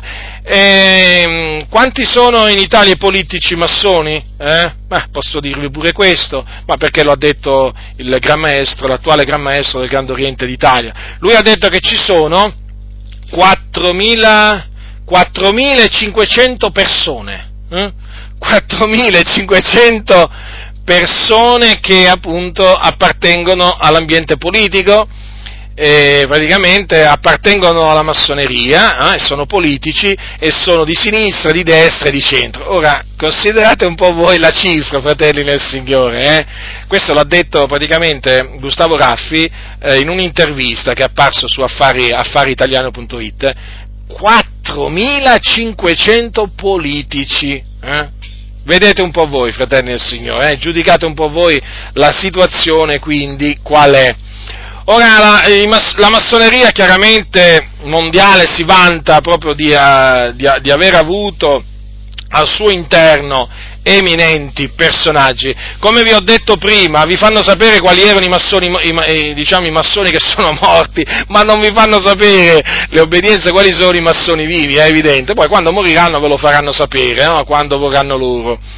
Allora, per farvi capire un po' nella massoneria, che tipo di personaggi sono entrati nel corso del tempo, vi menzionerò alcuni nomi, perché io ritengo che sia giusto anche che sappiate queste cose, perché qui è vero che stiamo parlando, di un'associazione che a livello mondiale c'ha circa, se non ricordo male, circa 6 milioni di membri, quindi considerate cosa sono 6 milioni di membri confronto a 7 miliardi di persone, dovrebbero essere 7 miliardi adesso, tra i 6 e i 7 miliardi di persone che vivono sulla faccia della terra. Che cosa sono 6 milioni? Sì, ma il punto qual è?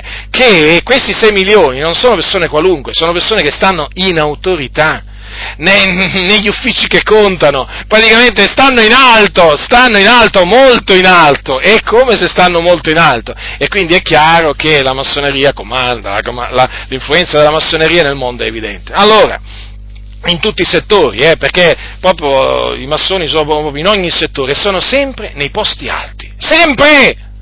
Allora, faccio un esempio, America, Stati Uniti d'America, George Washington, presidente americano molto conosciuto, era un massone, Thomas Jefferson, Benjamin Franklin e così via, tutti massoni.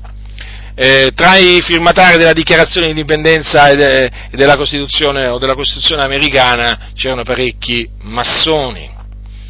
Poi, per esempio, tra i personaggi stranieri abbiamo Mozart, il compositore e pianista, massone. Beethoven, anche lui, pianista, sapete, no? Ludwig von Beethoven, anche lui era un massone. William Shakespeare, drammaturgo inglese, sapete, poeta anche, Louis Armstrong, il trombettista, ce l'avete presente, quello che con la trombetta? Ecco, anche lui, molto conosciuto, massone. Napoleone Bonaparte era massone. Harry Truman, uno dei, diciamo, dei presidenti americani, fu precisamente il 33esimo, presidente degli Stati Uniti d'America, che poi ritroveremo nella storia dell'Assemblea di Dio in Italia, la storia dell'Assemblea di Dio in Italia, appunto, che adesso praticamente dovranno riscrivere, perché è entrato in scena, è entrato finalmente, anzi, non è che è entrato in scena, è rientrato sulla scena, perché l'avevano cacciato via dalla scena, è rientrato in scena, o meglio l'abbiamo fatto rientrare per volere di Dio sulla scena, Frank Bruno Gigliotti, Frank Bruno Gigliotti, segnatevi questo nome, che tanto ha fatto questo massone,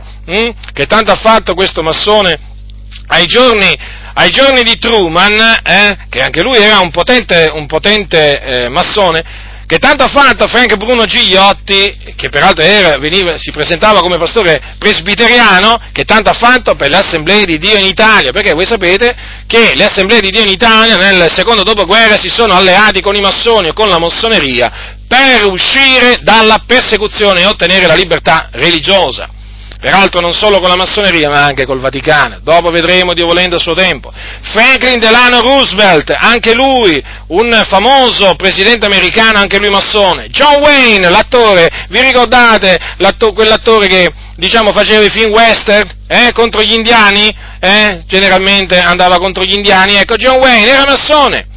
Poi Voltaire, filosofo, drammaturgo, storico, anche lui massone. Victor Hugo, questi sono nomi molto conosciuti, Victor Hugo, massone. Sigmund Freud, lo psicanalista, che tante perversioni ha scritto e fatto, ecco, anche lui massone.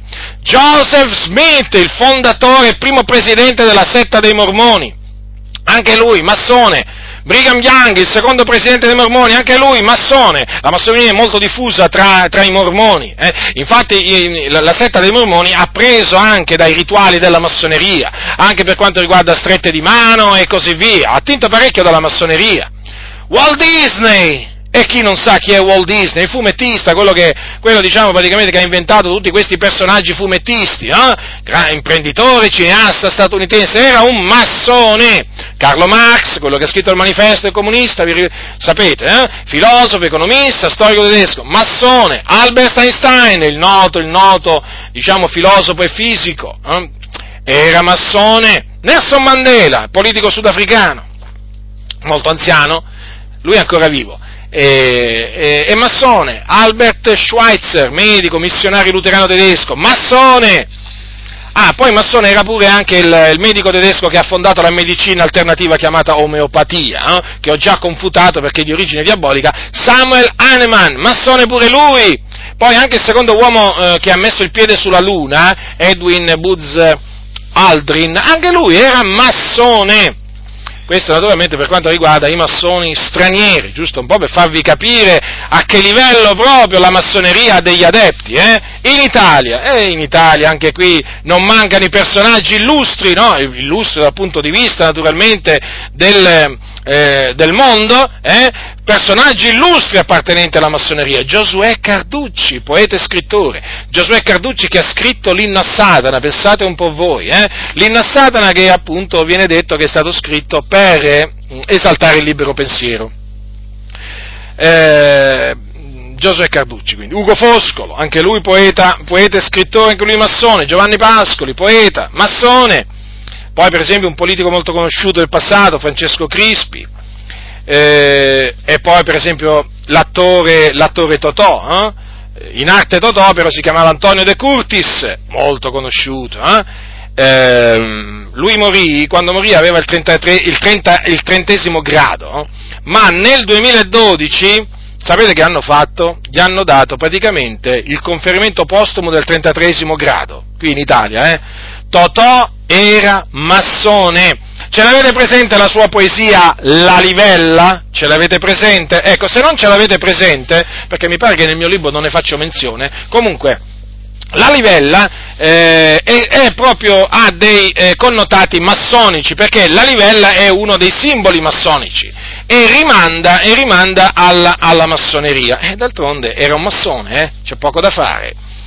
Perché poi, sapete, i massoni nel campo loro, che poi se per esempio sono, che voglio dire io, artisti, no? Artisti della pittura, sono architetti, poi chiaramente fanno penetrare la simbologia o la filosofia massonica nel campo appunto in cui si trovano. Per esempio Walt Disney è stato accertato che ha fatto entrare nei cartoni animati simboli massonici, per esempio, in certi cartoni animati. Sì, simboli massonici.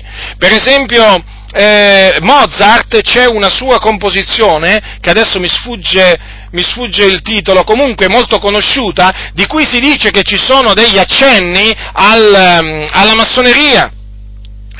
Naturalmente queste cose qui sono cose chiaramente che non meravigliano, perché appunto sappiamo che quando uno aderisce alla massoneria poi giura praticamente di diffondere gli ideali, i principi della massoneria, e quindi se un musicista lo farà tramite la musica, se un attore lo farà tramite la sua recitazione, insomma è così che funziona. Allora praticamente altri attori famosi italiani che erano massoni: Gino Cervi, Gino Bramieri.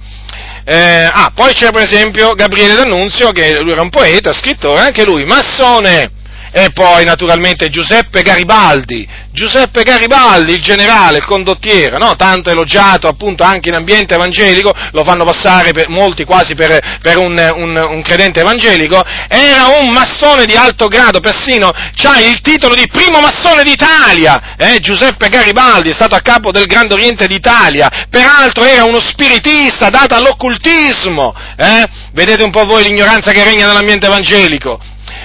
Lo vogliono far passare per uno che seguiva gli ideali evangelici, ma quando mai? Giuseppe Mazzini, politico, filosofo, giornalista, anche lui massone, però bisogna dire che sull'appartenenza alla massoneria di Giuseppe Mazzini c'è una controversia, perché praticamente non avrebbe ricevuto una iniziazione, diciamo, regolare. In una loggia, comunque sia, quando si parla di Giuseppe Mazzini i massoni lo chiamano tranquillamente fratello, anche perché poi ha ricevuto dei titoli massonici e così via. Comunque, poi per esempio Antonio Meucci, che era un inventore, massone pure lui, Goffredo Mameli, quello che ha scritto l'inno d'Italia, no? Fratelli d'Italia, vi dice qualcosa? Fratelli d'Italia, praticamente perché la massoneria sostiene la fratellanza, il principio della fratellanza, ed ecco che Goffredo Mameli, autore dell'inno, ecco, i Fratelli d'Italia, Goffredo Mameli era massone. Alessandro Manzoni, no? Che ha scritto I Promessi Sposi, era uno scrittore, poeta, molto conosciuto, era massone, era massone anche Enrico Fermi, e poi era massone anche Gianni Agnelli, il presidente della Fiat, giusto un po' per farvi capire, ma vi rendete conto la massoneria a che livelli veramente c'è?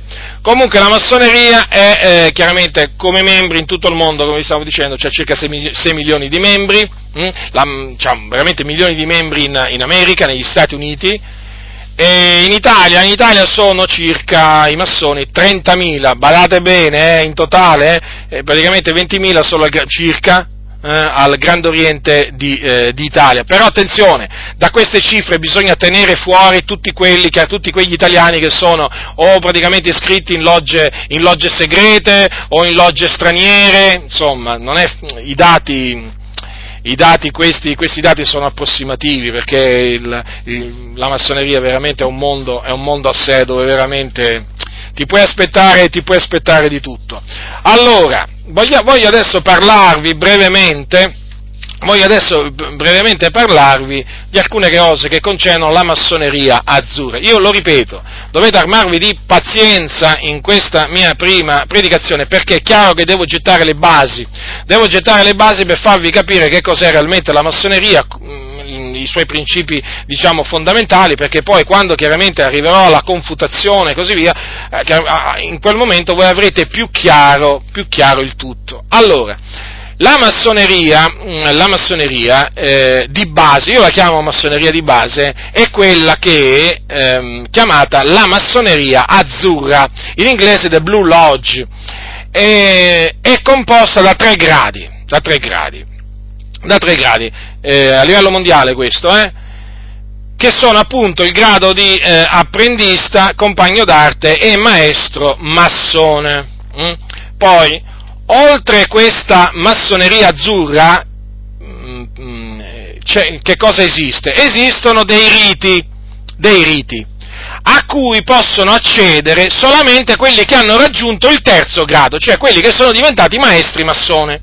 Allora, questi gradi sono quelli più importanti: il rito scozzese antico ed accettato, di cui vi ho accennato prima, e anche un altro rito, il rito di York, però il rito più potente, più conosciuto, è questo proprio, il rito scozzese antico ed accettato, che ha la sua sede in America, le due sedi, vi ricordate?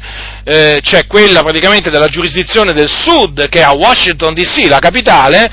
Se voi mettete, per esempio, in internet, ho messo anche una foto nel libro, The House of Temple, praticamente quella è la sede centrale della massoneria del rito scozzese antico ed accettato, è a Washington. Quello veramente è mastodontico, quel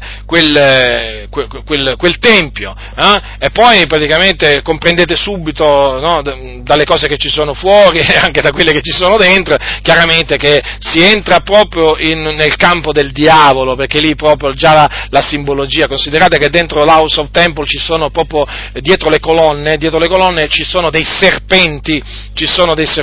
Comunque, fratelli del Signore, ve l'ho detto, qui proprio è il campo del diavolo la massoneria, Allora, per quanto riguarda appunto la massoneria azzurra, che è quella naturalmente a cui appartengono la maggioranza dei massoni a livello mondiale, perché quelli che poi, diciamo, continuano il cammino, chiamiamolo così, dopo aver ottenuto il grado di maestro massone, che è il terzo, diciamo che sono in netta minoranza confronto a quelli che si fermano, diciamo, al terzo grado. Allora, vi darò alcune, vi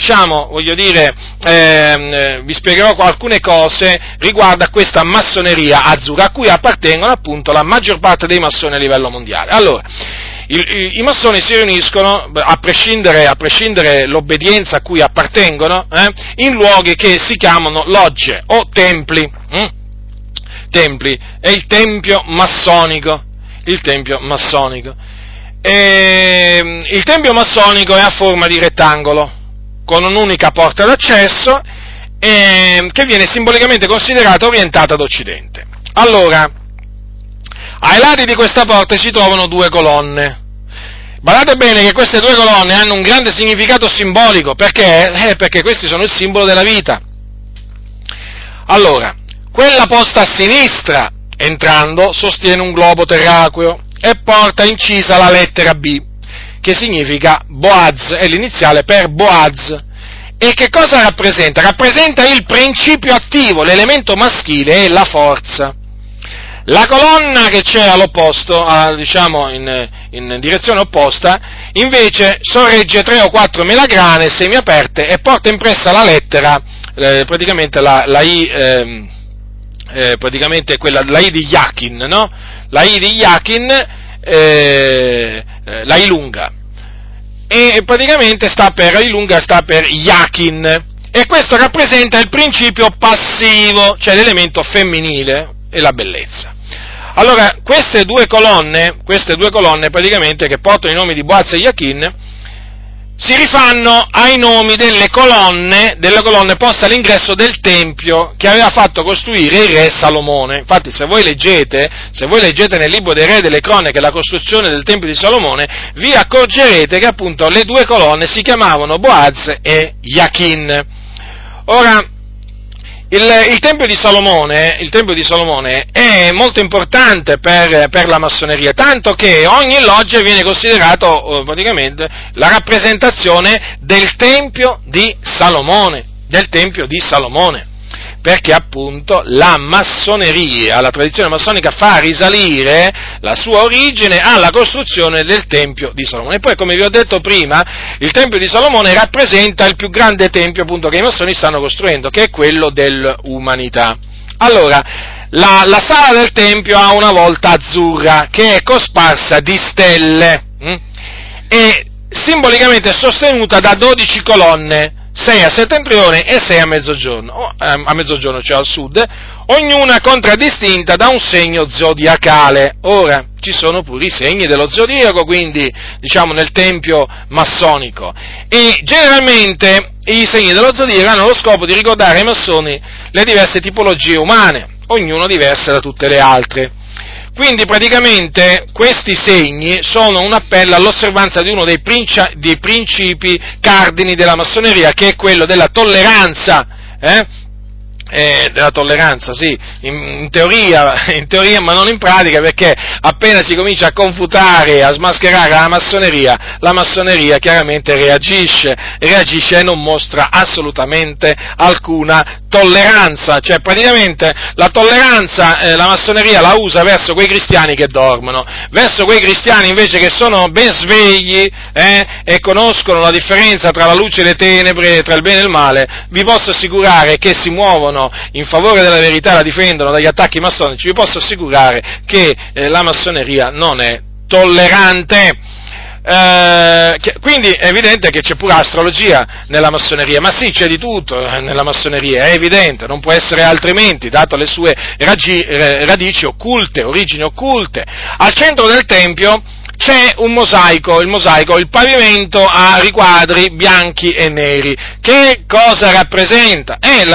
Rappresenta la contrapposizione tra il bene e il male, tra il bello e il brutto. Poi un altro elemento principale nella loggia, nel tempio massonico, è l'ara o l'altare, davanti al quale appunto viene sancita l'iniziazione dell'adepto. Praticamente è lì che uno diventa massone, viene fatto massone dal maestro venerabile, perché il maestro venerabile lo crea apprendista, perché è il primo grado, e infatti l'apprendista giura fedeltà alla massoneria proprio inginocchiato, proprio presso quell'altare. Quindi quando vedete quell'altare, l'altare massonico, sappiate che quello è molto importante, perché davanti a quello avviene il giuramento massonico, giuramento terribile, come vedremo dopo.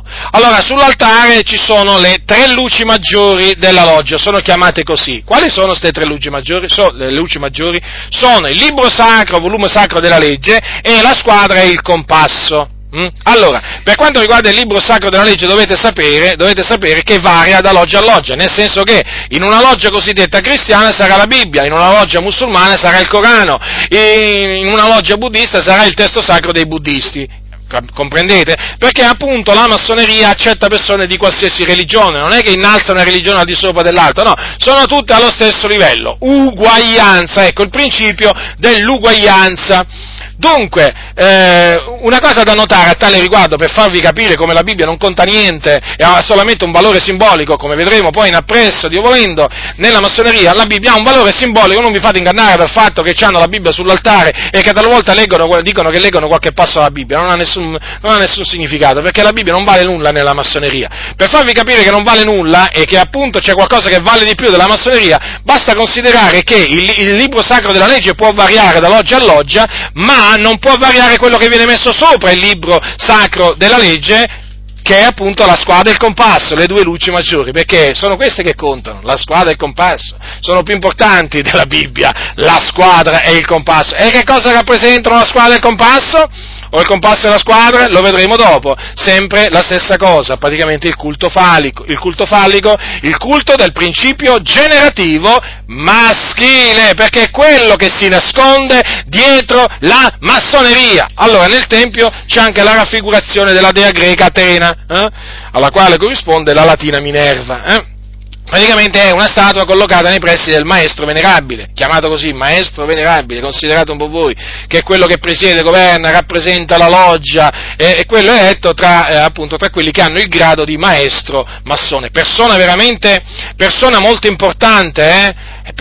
importante, quella è la statua della dea Atena, rappresenta la sapienza che c'ha il maestro venerabile. Quale sapienza può avere una persona che cammina nelle tenebre? Quella appunto, la sapienza carnale, terrena e diabolica, che è quella che c'hanno appunto i massoni.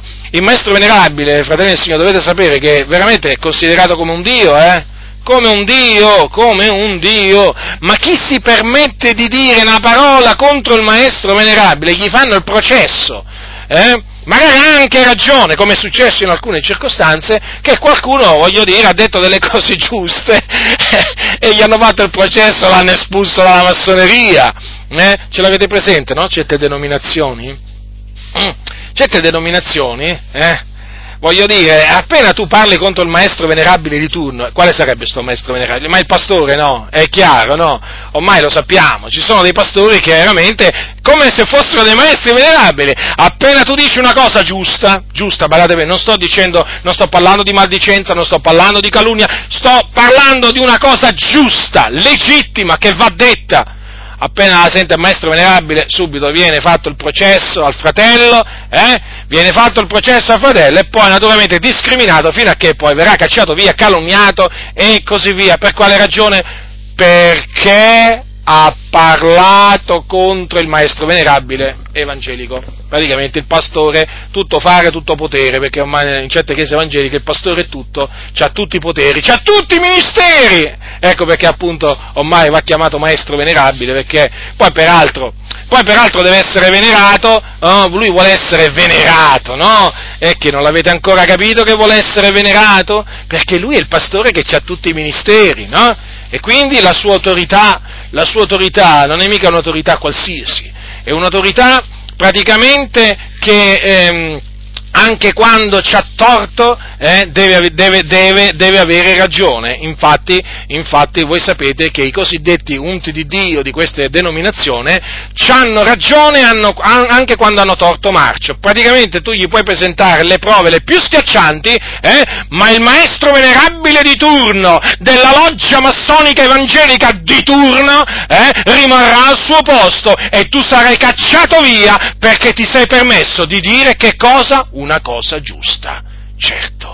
Al centro della parete, nella loggia massonica, ritorniamo alla loggia massonica, diciamo, quella massonica, l'ha chiamata prima loggia massonica, diciamo, evangelica, perché certi locali di culto hanno tutta l'apparenza di logge massoniche, Sì, non hanno il segno zodiacale, le colonne cominciano a avercele, però, certi locali di culto, Anche i pavimenti, Attenzione, cominciate anche a osservare i pavimenti, perché ci sono, questo più nei locali di culto di alcune chiese protestanti storiche, locali di culto con praticamente con il pavimento a mosaico. Anche lì c'è un rimando alla simbologia massonica. Naturalmente l'ambiente protestante è pregno di massoneria, non c'è da meravigliarsi, soprattutto le chiese metodiste che hanno avuto esponenti, ma chiese valdesi pure, esponenti di spicco della massoneria italiana, ma proprio anche di alto grado. Allora, al centro della parete orientale del tempio massonico, alle spalle del cosiddetto maestro venerabile, vicino alla scritta alla gloria del grande architetto dell'universo, c'è il delta luminoso. Che cos'è questo delta luminoso? Praticamente è un triangolo che Albert Pike, quello che vi ho menzionato prima, eminente massone del 33° grado, ha definito così: un simbolo della luce e della ragione data da Dio all'uomo, mediante la quale egli è capace di leggere nel grande libro della natura la storia del pensiero, la rivelazione degli attributi della divinità. Questo è scritto in Morals and Dogma, edizione italiana, volume 2, pagina 152. Praticamente è costituito da un triangolo equilatero, posizionato col vertice in alto, con al suo centro la lettera G. A questa lettera G, guardate bene che quando uno chiede che significa la lettera G, vi dicono che significa God, no? Il termine in inglese che per Dio, tradotto Dio in italiano, oppure gnosi, geometria. Ma attenzione, perché significa anche generazione, perché infatti quella G è proprio, rappresenta proprio il principio generativo maschile, o comunque indica il principio generativo maschile che appunto dietro cui, che si nasconde dietro la massoneria, perché è proprio questo il culto fallico e c'è poco da fare. Ora, quando una loggia massonica esclude dai lavori rituali il libro sacro posto, no, sull'altare con appunto la squadra e il compasso sopra, o l'evidenziazione nel tempio della dedica dei lavori alla gloria del grande architetto dell'universo, allora quella loggia è definita una loggia irregolare. Vedete, quindi c'è sempre una differenza tra loggia regolare e loggia irregolare. Poi per quanto riguarda altre altre cose, diciamo, nozioni che possono essere utili per il prosieguo poi della confutazione, per esempio la segretezza, no? Le logge praticamente sono coperte dalla massima segretezza. Vi ho detto prima, ai lavori rituali non è che possono partecipare i profani, cioè quelli che non sono massoni, assolutamente, avvengono tutti veramente nella segretezza questi riti, e c'è sempre qualcuno, che qualche massone, che è, diciamo, delegato a proteggere l'ingresso del tempio massonico affinché nessun profano entri nella loggia massonica durante i lavori rituali.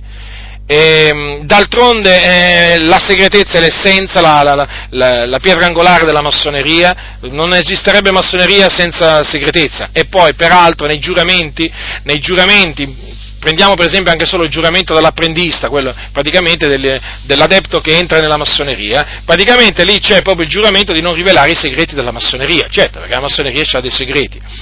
Allora, i massoni si salutano in che maniera? Con un abbraccio, un triplice abbraccio praticamente, che è accompagnato da un bacio prima sulla guancia destra, poi sulla sinistra, poi ancora sulla destra. Poi c'hanno delle strette di mano, diciamo, particolari. Ho messo alcune foto ho messo una foto in particolare di una stretta massonica che ha dato Billy Graham, che è massone, al presidente americano Harry Truman, una foto pubblica. E appunto è evidente che quella è una stretta di mano massonica. Poi, per quanto riguarda i metodi di riconoscimento che usano i massoni, dovete sapere che non è che i massoni comunicano solo con strette di mano, ma anche in altre maniere e con altri metodi che praticamente i profani non scorgono assolutamente. Se tu non sei un massone non ti accorgi che lì un massone sta dando un segnale ad un altro massone. Praticamente, per esempio, vi faccio un esempio, in un tribunale. Ora, voi sapete che esistono dei giudici che sono massoni. Ecco, ci sono anche degli avvocati massoni, voglio dire, ci può essere anche un imputato praticamente che è massone. Allora, l'imputato massone praticamente sa come farsi riconoscere da un suo fratello massone, allora lancia il messaggio al giudice perché se il giudice è massone gli risponde, e se il giudice è massone vi posso assicurare che la sentenza diciamo, se non sarà di assoluzione sarà così lieve che quello veramente la farà franca, anche se è colpevole. Queste sono cose, guardate, che dicono le stesse autorità, che praticamente un giudice massone non è più imparziale nei suoi giudizi quando appunto deve giudicare un suo fratello massone, diventa praticamente parziale. Ecco perché in Italia esiste appunto la possibilità per un imputato di ricusare un giudice nel caso questo giudice sia dichiaratamente massone. Praticamente l'imputato può chiedere di non farsi giudicare da un giudice massone se appunto sa che magari è in un processo in cui viene magari accusato da persone che sono massoni o comunque vicino all'ambiente massonico. Insomma, fratelli del Signore, voi considerate un po' voi che la stessa autorità ritiene che un giudice massone non esplica con imparzialità il suo lavoro nel momento in cui si trova davanti un imputato massone da giudicare. Allora, mi ha colpito qualche cosa che ho letto sul libro The Brotherhood, The Secret World of the Freemasons, cioè la fratellanza e il mondo segreto dei massoni, un libro scritto da Stephen Knight, perché alla domanda di costui ad un massone ex giudice dell'alta corte inglese, la domanda era: come può un massone far sapere in un tribunale, ossia mentre si trova davanti ad un giudice, che egli è un massone senza che i non massoni presenti si rendano conto che egli stia facendo o dicendo qualcosa di strano? La risposta sapete qual è stata? È stata questa: non sono libero di dirti queste cose, perché sono coperte dal nostro obbligo di segretezza. Ci sono certe parole, certe frasi, certi movimenti, se tu non fossi un massone non ci presteresti attenzione. Vedete, dunque, questo è scritto a pagina 159 di questo libro, vedete dunque, l'ha detto un ex giudice dell'alta corte inglese. Quindi si comunicano, come anche praticamente i massoni si comunicano anche con delle pose massoniche in ritratti ufficiali o davanti a telecamere o davanti a fotografi, no? Ho messo una sfilza di una serie di segnali massonici nel mio libro La massoneria smascherata, che mostrano appunto in maniera inequivocabile come i massoni proprio lanciano dei segnali con le mani, con le braccia, con anche, voglio dire, i piedi, sì, anche con i piedi. Ora, per quanto riguarda i massoni, sono tenuti a pagare anche una certa cifra annuale che è chiamata capitazione, e il massone la deve versare entro i tempi stabiliti, e questo serve naturalmente per il sostegno finanziario dell'istituzione massonica. Ecco perché i poveri praticamente non possono avere accesso, anche perché, diciamo, è una certa cifra, e chiaramente non è che tutti se la possono permettere, quindi alcuni che fanno certi lavori, voglio dire, diciamo poco remunerati, o quelli che sono poveri, non possono assolutamente accedere alla massoneria. Allora, per quanto riguarda la massoneria azzurra, i gradi, sì, questo è importante. Allora, i gradi, come vi ho detto, sono tre: quello di apprendista, primo grado, quello di secondo grado, compagno di mestiere o compagno d'arte, e poi quello di maestro massone, che è il terzo grado. Allora, innanzitutto, per entrare nella massoneria bisogna avere dei requisiti. Quali sono questi requisiti? Dicono i massoni che bisogna essere liberi e di buoni costumi. Allora, iniziamo con il fatto che devono essere liberi. Allora, che deve essere libero chi vuole entrare in massoneria, che significa? Non deve essere schiavo di ristrettezze mentali, di pregiudizi e credenze, ma di mente aperta e tollerante, disposto quindi a ricercare attivamente ogni possibile fonte di conoscenza e di verità, uomo dotato di un atteggiamento mentale imparziale, pronto a modificare idee precedenti ed a sperimentare, desideroso di passare dalle tenebre alla luce. Avete capito dunque? Cosa significa? Che praticamente non devi essere un fanatico come noi, non devi essere un fondamentalista come noi, non devi essere un letteralista come noi. Cioè, praticamente uno come me, faccio un esempio, cioè a uno come me non chiederebbero mai di entrare nella massoneria. Perché io appunto sono schiavo, secondo appunto i massoni, di ristrettezze mentali, di pregiudizi e di credenze, ci aggiungo anche di superstizioni, perché è così. Io non ho una mente aperta, ma c'ho una mente chiusa, per rendervi l'idea appunto chi non può entrare nella massoneria. Ecco, vi sto dicendo questo. Non sono tollerante, naturalmente, verso gli errori, verso gli scandali, verso le eresie. Non sono disposto a ricercare attivamente ogni possibile fonte di conoscenza e di verità, perché appunto io ricerco la conoscenza e la verità solo nella parola di Dio, e nella massoneria questo non è accettato.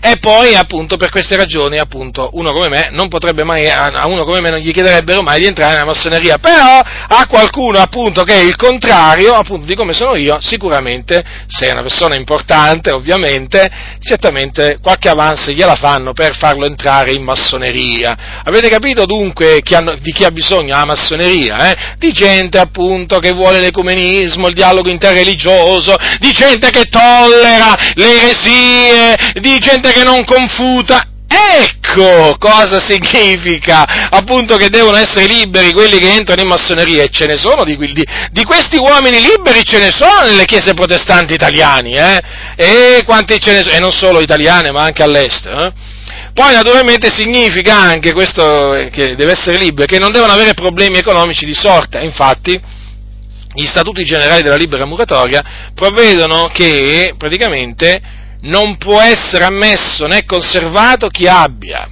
esercitato o eserciti mestieri o impieghi servili, abietti e disonoranti. Tradotto nella pratica significa che non deve essere uno povero materialmente. Ecco, poi deve essere uno di buoni costumi quello che entra nella massoneria, o comunque che chiede di entrare nella massoneria, perché poi... altra cosa importante da dire, non è che uno fa richiesta di entrare in massoneria e poi l'accettazione è automatica, no, nella maniera più assoluta, perché nella massoneria si entra poi se la loggia è d'accordo, se naturalmente la tua richiesta verrà accettata, allora entrerai, se no rimarrai profano.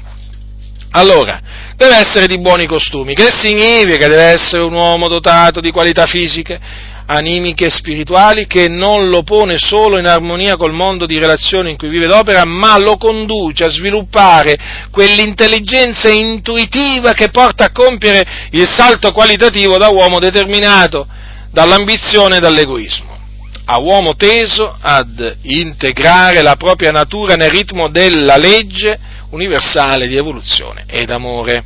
Ecco, buoni costumi. Sapete, stavo dicendo prima, quando ho detto buoni costumi, no?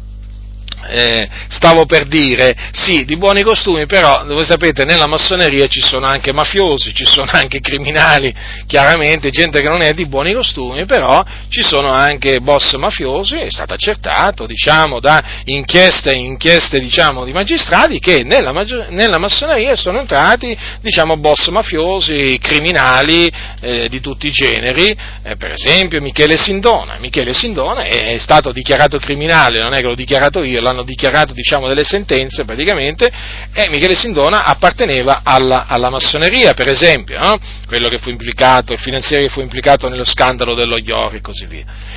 Per cui, diciamo, ci sono parecchi casi di persone che non erano per niente di buoni costumi e che appunto sono entrati nella massoneria. Poi va detto che appunto i massoni appunto quando entrano nella massoneria, una cosa anche un po' interessante, sono massoni per sempre, nel senso che quando anche un giorno diventassero nemici della massoneria, praticamente sono massoni, cioè vengono dichiarati massoni per sempre, quando praticamente una volta che uno viene iniziato nella massoneria porta quel marchio di massone. Per i massoni è ovvio che, quando noi lo sappiamo che se un massone si converte a Cristo, poi chiede naturalmente di essere cancellato dal registro della loggia massonica, è chiaro che davanti al Signore e per noi è una nuova creatura in Cristo, le cose vecchie sono passate, però per i massoni ancora è come se fosse ancora massone, per loro è come se portasse un segno indelebile per tutta la vita. Allora, vi ho detto prima, vi ho accennato prima a un fatto particolare, cioè che la maggior parte dei massoni, cioè quelli che appartengono alla massoneria azzurra, vengono ingannati. Non solamente ingannano i profani, ma vengono anche ingannati. Allora, perché vengono ingannati? Perché praticamente la vera massoneria è rivelata al massone una volta che passa il terzo grado. Fino al terzo grado praticamente è tutto velato, e comunque sia i significati dei simboli gli vengono appunto fuorviati, cioè viene fuorviato, viene ingannato deliberatamente dai gradi superiori per non scoprire cosa è realmente la massoneria. Albert Pike infatti che cosa ha affermato? Ascoltate queste dichiarazioni che sono veramente a dir poco sconcertanti. D'altronde era un satanista, non è che ci si deve meravigliare. Ascoltate che cosa ha detto nel suo libro Morals and Dogma, io ho tradotto io questa volta, del 1871 a pagina 819, il testo lo potete, diciamo, trovare online, mettete Morals and Dogma e poi lo trovate. Allora, ha detto queste parole, ascoltate, inizio della citazione: i gradi azzurri, ossia della massoneria azzurra, non sono che il cortile esterno o il portico del tempio. Parte dei simboli sono esposti là all'iniziato, ma egli viene intenzionalmente indotto in errore tramite false interpretazioni. Non è inteso che egli li debba capire, ma che egli immagini di capirli. La loro reale interpretazione è riservata agli adepti, ai principi della massoneria. Fine della citazione. E non solo, ha aggiunto pure queste parole. Inizio della citazione: la massoneria, come tutte le religioni, i misteri, l'ermetismo e l'alchimia, nasconde i propri segreti a tutti tranne che agli adepti e ai saggi o gli eletti, e usa false spiegazioni ed erronee interpretazioni dei propri simboli per indurre in errore coloro che meritano solo di essere indotti in errore, per nascondere loro la verità che essa chiama luce e per allontanarli da essa. Fine della citazione. Albert Pike, Morals and Dogma, pagina 104-105 della versione inglese online. Dunque, fratelli nel Signore, come potete vedere, qui sono le parole di un eminente massone queste, I massoni imparano cosa è realmente la massoneria quando salgono agli alti gradi della massoneria, che sono appunto costituiti dal rito scozzese antico ed accettato e dal rito di York. È qui che gli vengono rivelati i misteri della massoneria, che vengono praticamente astutamente tenuti nascosti ai massoni dei primi tre gradi, cioè di quelli appartenenti alla massoneria azzurra, che sono la maggior parte nel mondo. L'ex massone Jimmy Shaw, che si è convertito a Cristo, lui lo dice queste cose nel suo libro confutatorio The Deadly Deception, cioè l'inganno mortale, che è un bel libro, devo dire, un bel libro. L'ho letto, veramente mi ha fatto tanto piacere leggerlo, perché lì si vede veramente come Dio veramente visita le anime anche in mezzo alla massoneria. Lui era un 33, lui era un massone che aveva ricevuto il 33esimo grado, e veramente questo libro mostra veramente come la salvezza appartiene a Dio, come Dio fa misericordia a chi vuole, come Dio veramente guida i passi dell'uomo. È in inglese il libro, ovviamente, non c'è in italiano. Come Dio guida i passi dell'uomo per tirarlo fuori veramente da questa istituzione diabolica, e lo fa veramente a suo piacimento. Pensate, era arrivato al 33esimo grado, ma il Signore lo ha liberato. Praticamente lui racconta a Jimmy Shaw che dopo essere diventato maestro massone, quindi una volta che era arrivato al terzo grado, un massone gli disse queste parole: Jim, gli disse, tu devi proprio entrare nel rito scozzese, perché tu non sai cosa realmente è la massoneria fino a quando non ci entri. Il rito scozzese e i suoi 29 gradi ti apriranno veramente gli occhi. Questo è scritto nel libro a pagina 58. E infatti, quando lui poi continuò il cammino, in questa scala di gradi, e poi praticamente che cosa scoprì? I misteri delle religioni pagane di Babilonia, della religione egizia, della religione della Grecia, della Persia e così via. Perché praticamente è su quelli che si basa la massoneria. La massoneria è piena di misteri che appunto si rifanno, di concetti, di principi, che si rifanno alle religioni misteriche antiche. Quindi voi capite bene che il reale significato della massoneria lo conoscono solamente quelli che sono in alti nella scala gerarchica, della massoneria, ma non quelli che fanno parte della massoneria azzurra. Ecco perché talvolta, quando poi naturalmente i nostri fratelli che sono usciti dalla massoneria raccontano, e che erano ad alti gradi, raccontano determinate cose, quelli che appunto fanno parte della massoneria azzurra non ci credono. Gli dicono: no, ma non può essere così, ma è normale questo. Perché? Perché gliel'hanno nascosto e li hanno ingannati. Ora, è chiaro che da questo si capisce che è un'istituzione diabolica, pensate un po' voi, gli alti gradi nascondono ai gradi inferiori cos'è realmente la massoneria, deviano e li praticamente inducono nell'errore a credere una cosa anziché un'altra. Ecco perché quando poi si converte un 33esimo grado, si converte a Cristo e comincia a raccontare veramente che ad alti livelli c'è il culto di Lucifero, il culto a Satana, allora subito viene accusato di essersi inventato appunto quelle cose per screditare la massoneria, che è un'associazione filantropica e così via. Perché in effetti loro queste cose qui gli vengono tenute nascoste. E il discorso è molto semplice. Allora, quando uno entra nella massoneria naturalmente ci entra prestando un giuramento solenne davanti al grande architetto dell'universo in presenza di altri massoni, e in presenza del maestro venerabile, che poi è quello che lo costituisce massone. Allora, alla fine proprio del rito, chiaramente quindi deve essere un uomo di libero e di buoni costumi, che deve essere pronto a portare avanti i principi fondanti della massoneria, che vi ricordo sono libertà, uguaglianza e fratellanza. Dovete sempre tenere presente una cosa, che quando uno entra in massoneria si avvicina all'adepto, praticamente considerandosi immerso nelle tenebre spirituali, alla ricerca della luce della verità. Cioè, chi entra nella massoneria ci entra, naturalmente seguendo i riti, considerandosi cieco, e in cerca della verità.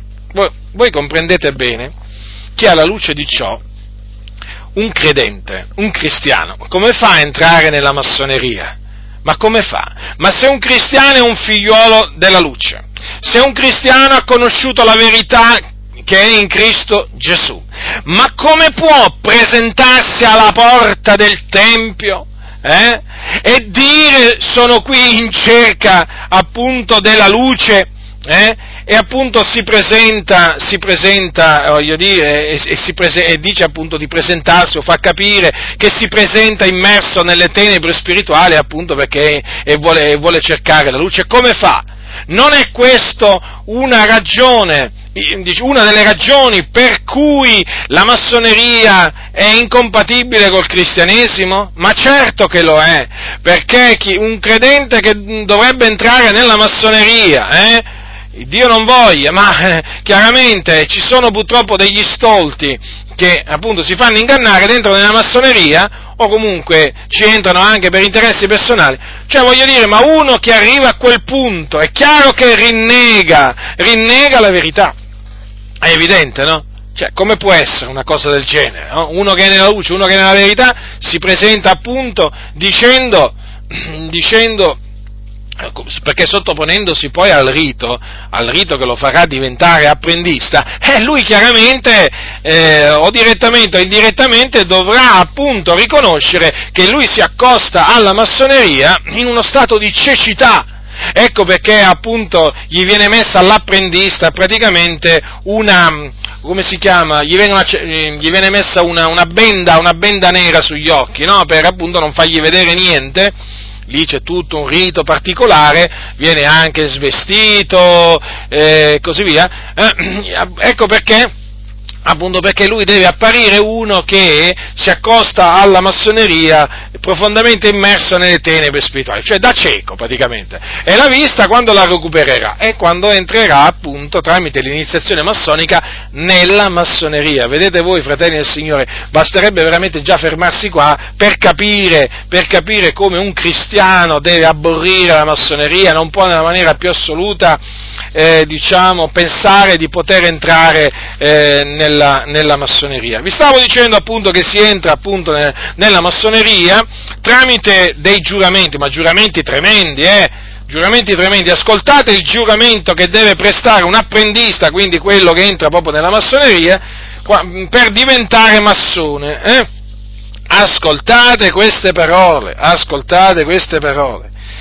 allora, queste sono le parole del giuramento: liberamente, spontaneamente, con pieno e profondo convincimento dell'animo, con assoluta e irremovibile volontà, alla presenza del grande architetto dell'universo, prometto e giuro di non palesare giammai i segreti della massoneria, di non far conoscere ad alcuno ciò che mi verrà svelato, sotto pena di avere tagliata la gola, strappato il cuore e la lingua, le viscere, lacere, fatto il mio corpo cadavere in pezzi, indi bruciato e ridotto in polvere, questa sparsa al vento per esacrata memoria di infamia eterna. Prometto e giuro di prestare aiuto e assistenza a tutti i fratelli liberi muratori su tutta la superficie della terra. Prometto e giuro di consacrare tutta la mia esistenza al bene e al progresso della mia patria, al bene e al progresso di tutta l'umanità. Prometto e giuro di adempiere ed eseguire tutte le leggi, i regolamenti e le disposizioni tutte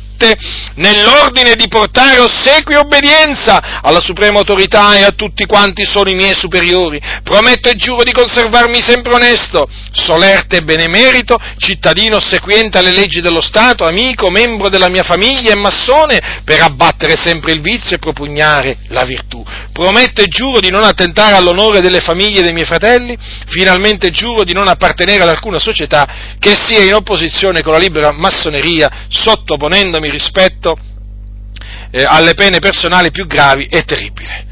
Avete capito, fratelli del Signore? Qua ci si trova veramente ad un giuramento che solo a leggerlo, veramente, viene da rabbrividire. Ma come fa? Ma come potrebbe un cristiano entrare in un'associazione sottoponendosi a un giuramento del genere? Innanzitutto la Bibbia comanda di non giurare, ma poi veramente qua si tratta di giurare, di violare la parola del Signore, di violare la parola del Signore. Questo è un giurare contro la parola dell'Iddio vivente e vero. Quindi, vedete, fratelli del Signore, già da queste prime nozioni, no, che vi sto dando sulla massoneria, voi potete comprendere che è incompatibile nella maniera più assoluta con il cristianesimo. Quando veramente, allora, voi trovate qualcuno che dice, beh, ma la massoneria, ma cosa vuoi, è un'istituzione filantropica, cosa vuoi che sia? Beh, se un cristiano ci entra, che male vuoi che faccia? Ma fategli presente queste cose. Cioè, poi veramente quando uno deve leggere la decisione della Convenzione Battista del Sud in America, che praticamente che è piena di massoni, la Convenzione Battista del Sud in America, è piena di massoni, che praticamente ha deciso che la questione dell'appartenenza o meno alla massoneria è una questione di coscienza, per cui uno è libero o meno di accedervi. Ma come si può? Ma come si può veramente arrivare a una conclusione così veramente insensata? A una decisione che è diabolica, perché basta considerare il giuramento a cui si deve veramente sottoporre l'apprendista per entrare nella massoneria, ma per capire che un cristiano deve fuggire la massoneria. Ma poi voglio dire, le cose che sostiene la massoneria e che poi uno praticamente deve sostenere, i principi che deve sostenere, ma sono in aperto contrasto con la volontà di Dio, con la parola del Signore. Fratelli, perché praticamente quando uno entra nella massoneria, lo sapete che cosa deve fare? Deve impegnarsi a promuovere nel mondo, nella società, e ovviamente se è un cristiano nella chiesa di appartenenza, tre principi fondamentali: libertà, uguaglianza e fratellanza. Ricordatevi il triangolo, il delta luminoso. Ma sapete che cosa intende la massoneria per libertà, uguaglianza e fratellanza? Allora, per farvi capire, appunto, per confermarvi la diabolicità della massoneria, allora per libertà, cioè per farvi capire che è incompatibile con la parola di Dio e quindi con la fede in Cristo. Allora, per libertà la massoneria intende la libertà per l'uomo di fare e di credere quello che vuole, per cui praticamente nessuno ha il diritto di interferire nel credo degli altri, nella vita degli altri, andandogli a dire: guarda che tu sei nell'errore, ti devi ravvedere. No, questo è inammissibile, è inammissibile.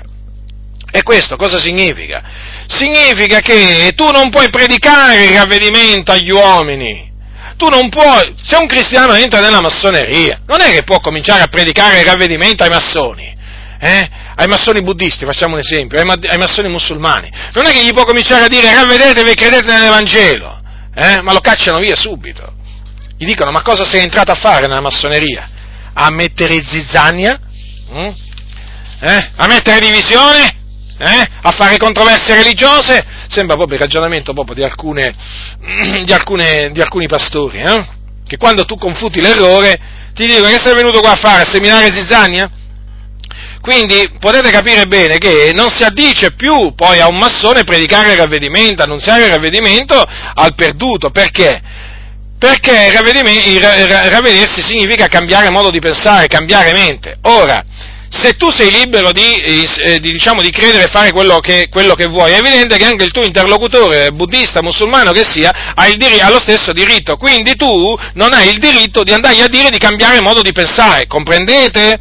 Comprendete dunque perché lo spirito della massoneria è entrato nelle chiese? Infatti avete notato, non predicano più il ravvedimento agli uomini, gli vanno a dire Gesù ti ama, accetta Gesù, ma non è questo che Gesù ha comandato, ma ci tornerò poi chiaramente in appresso, ci tornerò e svilupperò più approfonditamente questo argomento, perché è di fondamentale importanza per capire come lo spirito massonico si è infiltrato nelle chiese, non solamente tramite massoni con il grembiule, ma anche e soprattutto vorrei dire tramite massoni senza il grembiule. Chi sono i massoni senza il grembiule? Sono quelli che pur non essendo stati iniziati in nessuna loggia, loro approvano e condividono i principi massonici di libertà, uguaglianza, fratellanza o tolleranza. Allora, questa cosiddetta libertà appunto va di pari passo con la tolleranza, ricordatevi, praticamente tolleranza verso tutti quelli che insegnano eresie, cose perverse, storte agli occhi di Dio. Infatti nella massoneria non esiste che tu ti opponi alle eresie, che tu confuti le eresie nella maniera più assoluta. Perché? Perché loro sostengono che coloro che la pensano diversamente devono essere tollerati, perché la massoneria accoglie tutti e tutto. Tolleranza, che vi ricordo, è il vanto della massoneria. Pensate che questa tolleranza i massoni la sostengono citando le parole di Gesù: non giudicate. Un massone ha detto queste parole, pensate cosa ha detto: la vera tolleranza consiste non soltanto nel trattenersi dal criticare le azioni e le credenze di coloro con cui noi non siamo d'accordo, ma nel rifiutarsi di raggiungere conclusioni che altri sono necessariamente nell'errore. La tolleranza è il rifiuto di giudicare. Io ci vedo veramente in queste dichiarazioni, quello stesso spirito che c'è in tante chiese evangeliche, parlano esattamente nella stessa maniera. Ecco perché appunto bisogna gridare che lo spirito massonico si è infiltrato nelle chiese, perché appunto tante chiese parlano e ragionano come i massoni. Poi c'è l'uguaglianza, altro principio, no? Che l'apprendista deve diffondere, il massone deve diffondere, una volta diventato massone. Praticamente i massoni intendono, per uguaglianza intendono questo: tutti gli uomini sono ugualmente sinceri e onesti nel professare il loro credo, e quindi se altri hanno differenti dottrine da quelle appunto del cristiano, sono anche loro in possesso della verità, in quanto anche loro sono ugualmente intelligenti e ugualmente ben informati. Avete capito? E allora chi sei tu? Chi sei tu, cristiano massone, da andare appunto dall'altro, o per esempio dal buddista, e dirgli appunto guarda che il tuo credo è sbagliato? No, tu non puoi, saresti un ingiusto, un presuntuoso se lo facesti, e violeresti appunto il principio dell'uguaglianza. Comprendete dunque? Praticamente questo principio dell'uguaglianza impedisce al cristiano che si fa massone di convincere l'altro che è in errore, e dunque ribellione contro la parola del Signore. Certo, perché? Perché vedete, fratelli nel Signore, non tutti i credi sono sullo stesso livello. Il credo del cristiano è il credo verace, perché il cristiano, che è il seguace di Cristo, ha creduto in Gesù Cristo, il Figlio di Dio, colui che è la verità. Non è una verità, ma la verità. Invece per la massoneria Gesù è una delle tante verità, è uno dei tanti riformatori. È uno dei tanti riformatori, è uno dei tanti maestri di morale, assieme a Buddha, Maometto e così via. No, invece la Bibbia dice che Gesù è la verità, Gesù è la via, Gesù è la vita, e quindi noi appunto siamo, in possesso della verità assoluta. Mentre la massoneria predica una verità relativa, noi predichiamo la verità assoluta che è in Gesù Cristo. Gesù ha detto un giorno: chi è per la verità ascolta la mia voce. È evidente dunque che appunto chi ascolta la sua voce è nella verità, segue la verità, e chi non ascolta la sua voce è evidente che appunto segue l'errore, è nell'errore. Tutto questo per la massoneria, queste affermazioni che vi ho fatto, ultime affermazioni, è fanatismo, significa avere pregiudizi e così via. Quindi fratelli nel Signore dovete imparare bene quali siano i significati che appunto danno i massoni a queste parole, libertà e uguaglianza, come anche al termine fratellanza, perché una volta capito come interpretano questi termini i massoni, poi riuscirete a individuare nelle chiese evangeliche lo spirito massonico, vi sarà facile individuarlo, vi sarà facile individuare i massoni con il grembiule o senza il grembiule, e naturalmente smascherarli. Costringeteli a parlare su questi tre principi, libertà, uguaglianza e fratellanza. Adesso la fratellanza, veniamo alla fratellanza. Allora i massoni per fratellanza cosa intendono? Che tutti gli uomini sono figli di Dio e quindi fratelli. E quindi non esistono figli del diavolo, anche perché dovete sapere che secondo la massoneria non esiste il diavolo. No, il diavolo come essere malvagio spirituale, in contrapposizione a Dio. No, non esiste. Non esiste, al massimo il diavolo è usato come termine che, simboleggia il male, ma non è mai presentato nella massoneria come un essere spirituale malvagio. Nella maniera più assoluta, e anche qui naturalmente, la massoneria si dimostra e si manifesta per quello che è, nemica della verità. Perché? Perché la Bibbia dice che cosa dice la Bibbia? Che gli uomini sono per natura figlioli di ira, cioè l'ira di Dio è sopra di loro, perché? Perché sono schiavi del peccato, nascono nel peccato, servono il peccato agli uomini e quindi, essendo schiavi del peccato, sono nemici di Dio e quindi l'ira di Dio è sopra di loro e diventano figlioli di Dio solamente in una maniera, solamente credendo appunto nel Signore Gesù Cristo, perché la Bibbia dice a tutti quelli che l'hanno ricevuto egli ha dato il diritto di diventare figlioli di Dio, a quelli cioè che credono nel suo nome.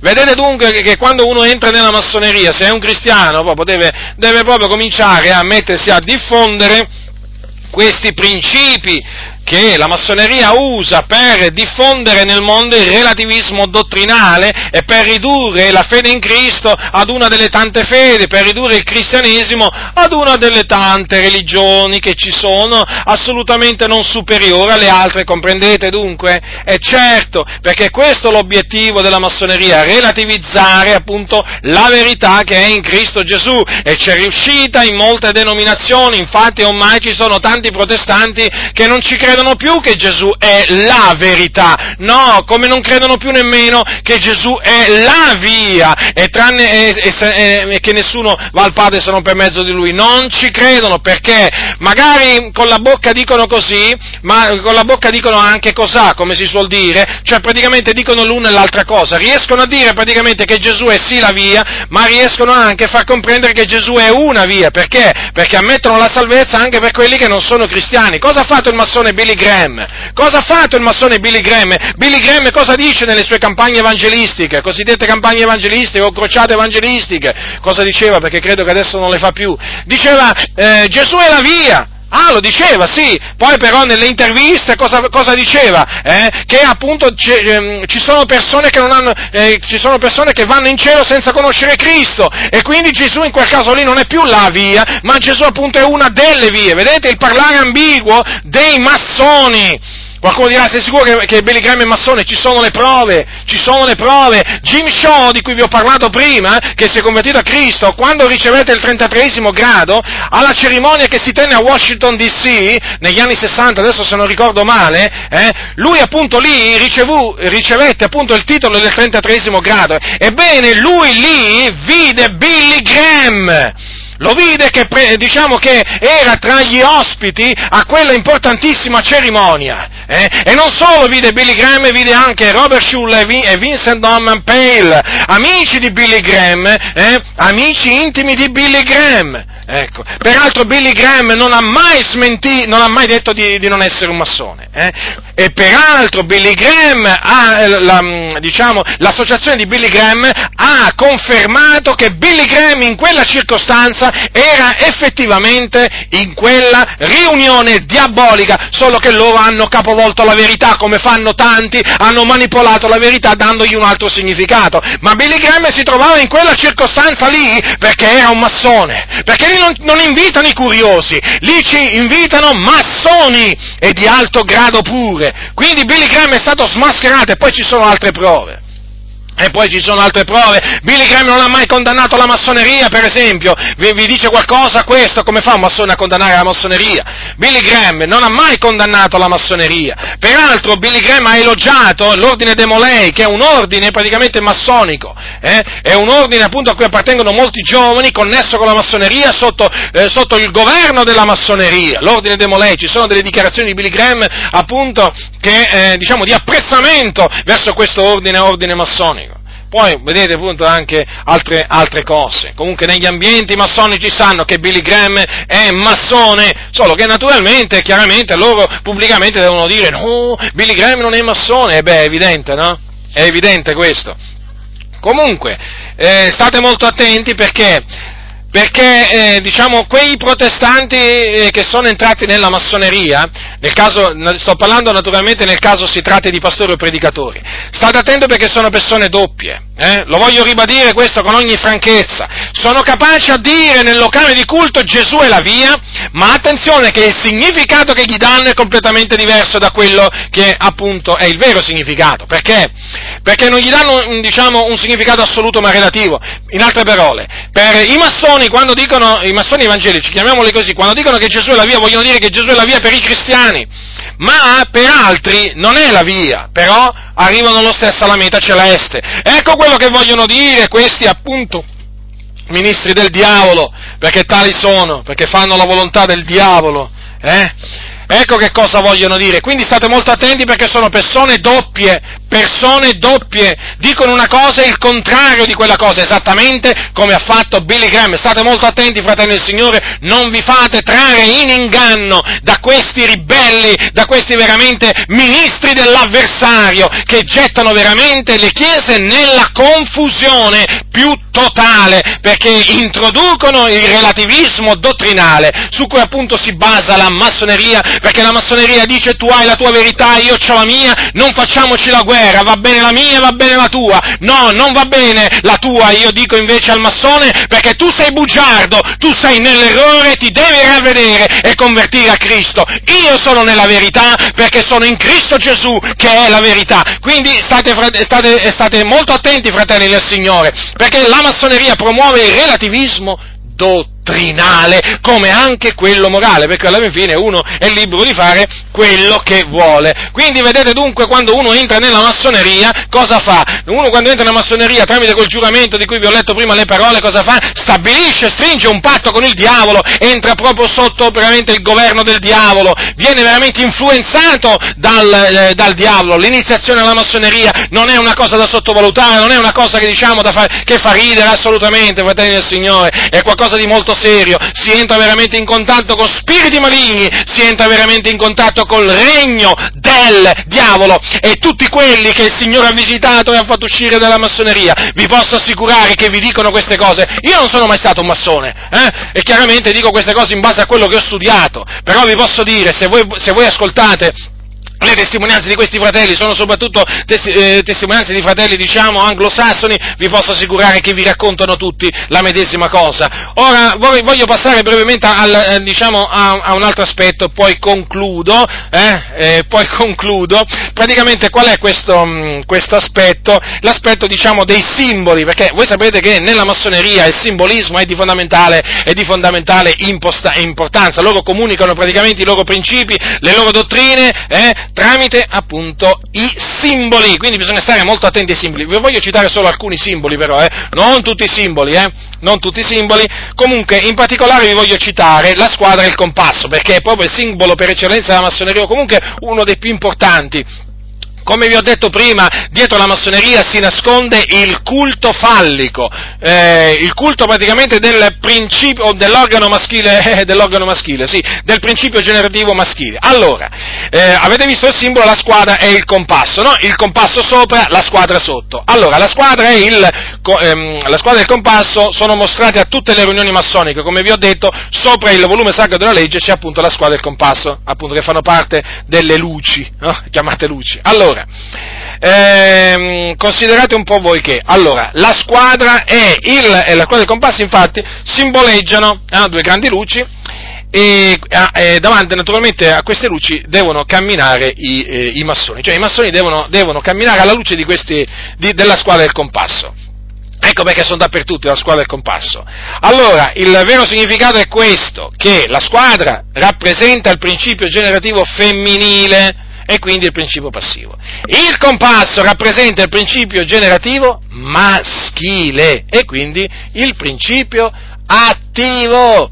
Vedete dunque, fratelli del Signore, considerate veramente che è di tale importanza questo simbolo che Albert Pike ha detto ai massoni del 32° grado che tutti i simboli, sia per gli apprendisti che per i maestri, per i cavalieri e per i principi, sono riconducibili al compasso e alla squadra. L'ha detto Albert Pike e quindi bisogna crederci, quantunque fosse un satanista, però bisogna crederci. Vedete dunque in quel simbolo che cosa si nasconde? Il culto fallico, il culto della deità massonica, che è il principio generativo maschile, che chiaramente dietro cui poi si nasconde il diavolo, che Albert Pike chiamava Lucifero.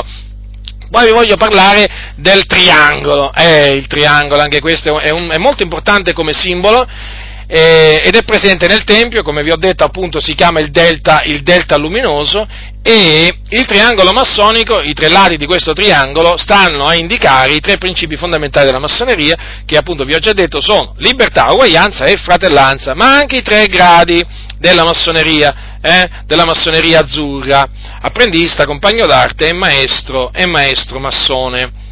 Poi c'è il pentagramma, praticamente il pentafa massonico, che è la stella a 5 punte. Sto parlando in questo caso però della stella a 5 punte con la punta singola rivolta verso l'alto, che è quella naturalmente che si vede, non quell'altra, quel pentaffa capovolto, anche quello è simbolo massonico, che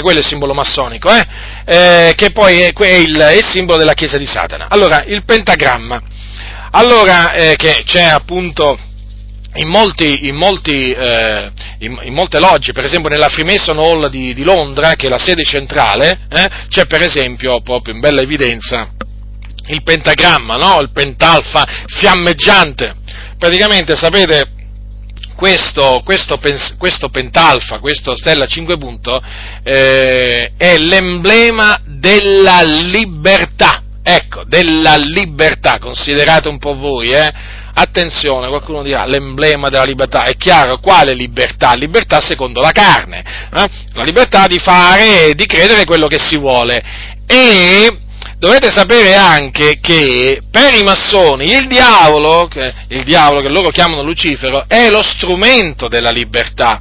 Lo strumento della libertà. Infatti Giosuè Carducci, quando ha scritto l'Inno a Satana, lui praticamente in quella maniera ha voluto fare un inno alla libertà di pensiero, praticamente al libero arbitrio. Avete compreso dunque? E allora comprendete bene il significato diabolico del pentalfa, cioè della stella a 5 punte. Praticamente la stella a 5 punte, la stella fiammeggiante, rappresenta il diavolo, Satana, che è colui appunto che approva la libertà secondo la carne, che istiga alla libertà secondo la carne, che è quella praticamente che promuove la massoneria.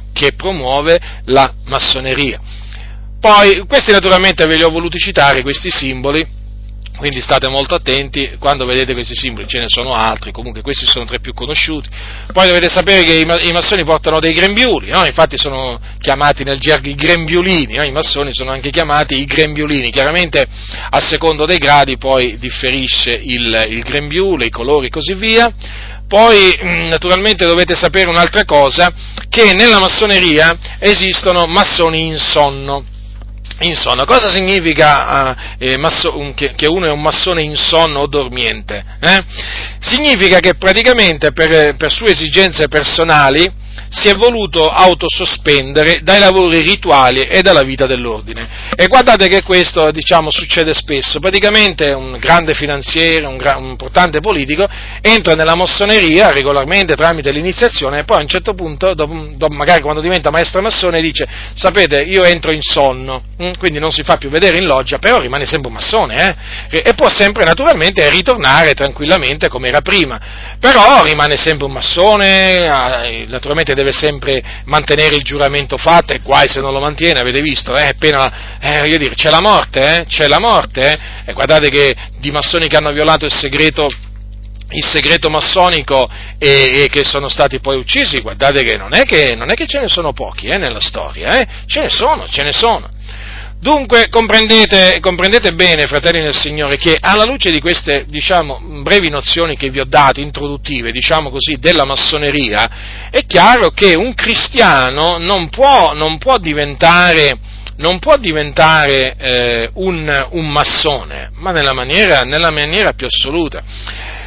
Perché? Perché praticamente dietro la massoneria si nasconde il culto a Satana.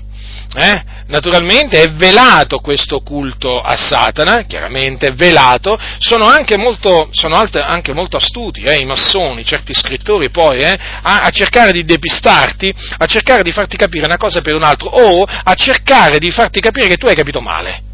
No, ma tu hai capito male, no, ma non è così, non è questo che voleva dire, no, è proprio questo che voleva dire. Infatti poi dalle testimonianze di fratelli che erano appunto negli alti gradi della massoneria, proprio si è capito appunto che dietro la massoneria non c'è altro che il culto luciferino, la dottrina luciferina. Poi peraltro, come fa un cristiano ad entrare in un'associazione che tra le altre cose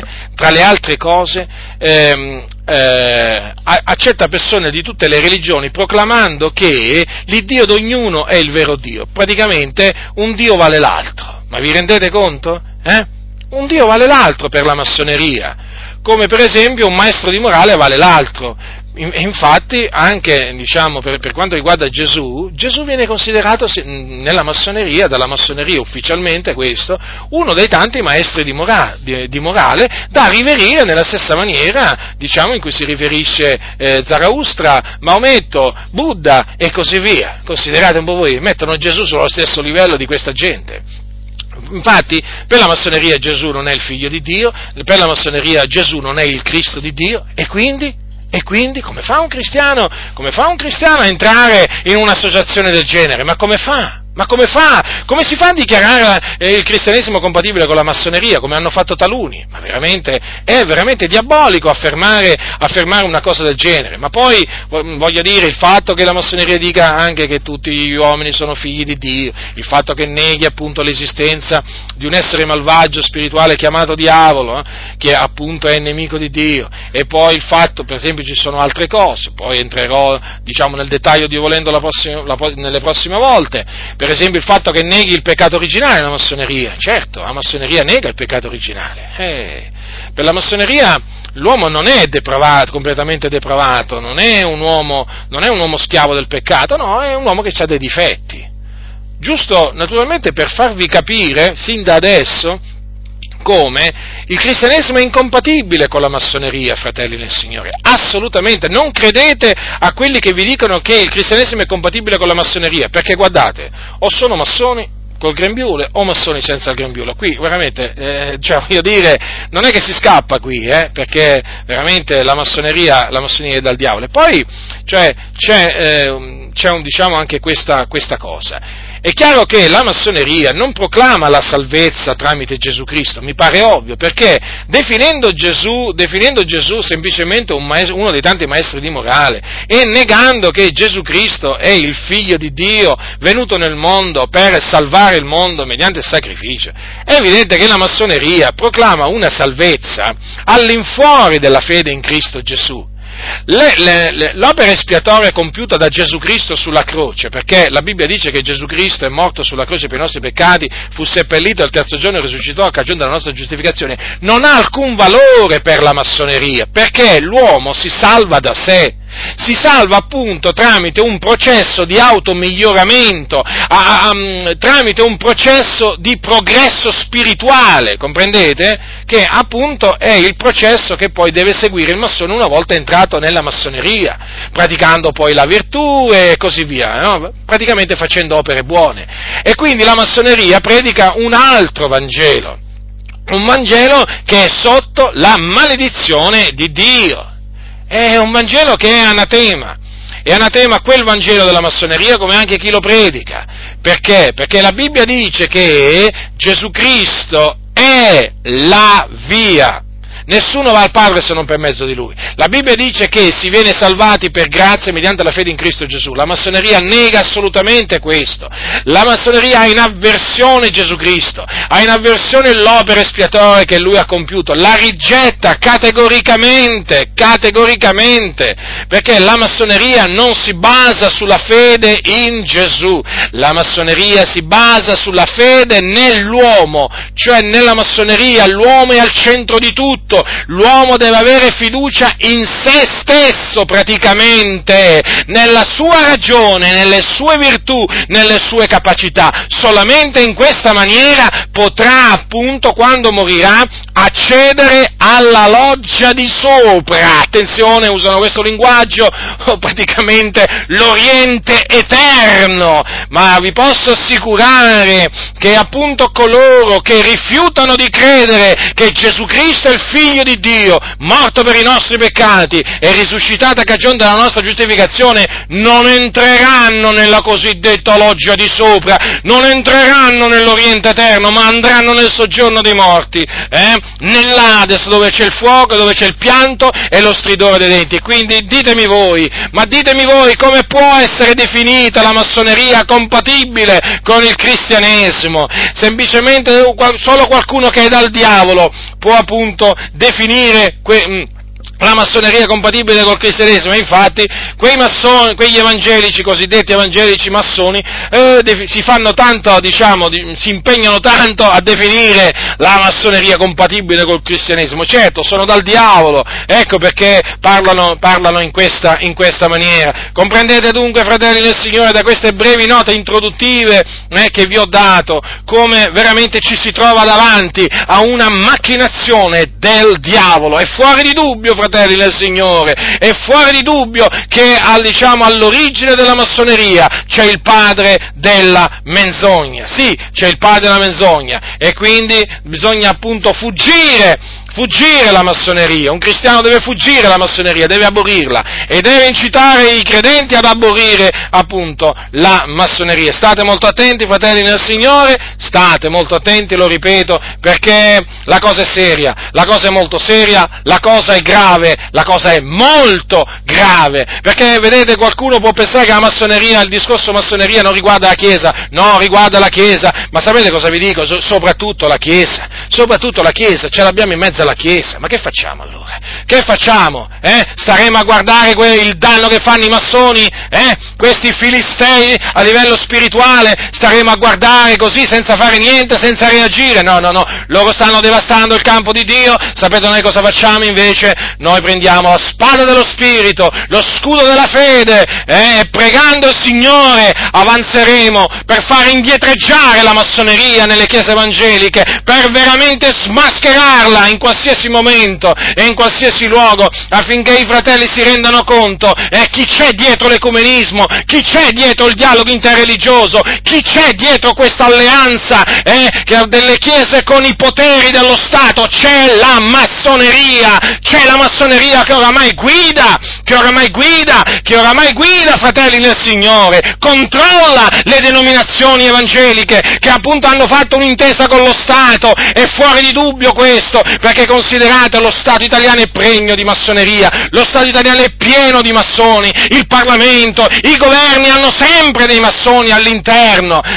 Allora, una denominazione che fa un'intesa con lo Stato è come se facesse l'intesa con la massoneria, Facciamo un esempio: le Assemblee di Dio in Italia hanno fatto l'intesa con lo Stato e con il governo italiano. A quel tempo chi c'era? Bettino Craxi. Ora Bettino Craxi non era massone, almeno non mi risulta, fino adesso non è saltato fuori che Bettino Craxi fosse massone.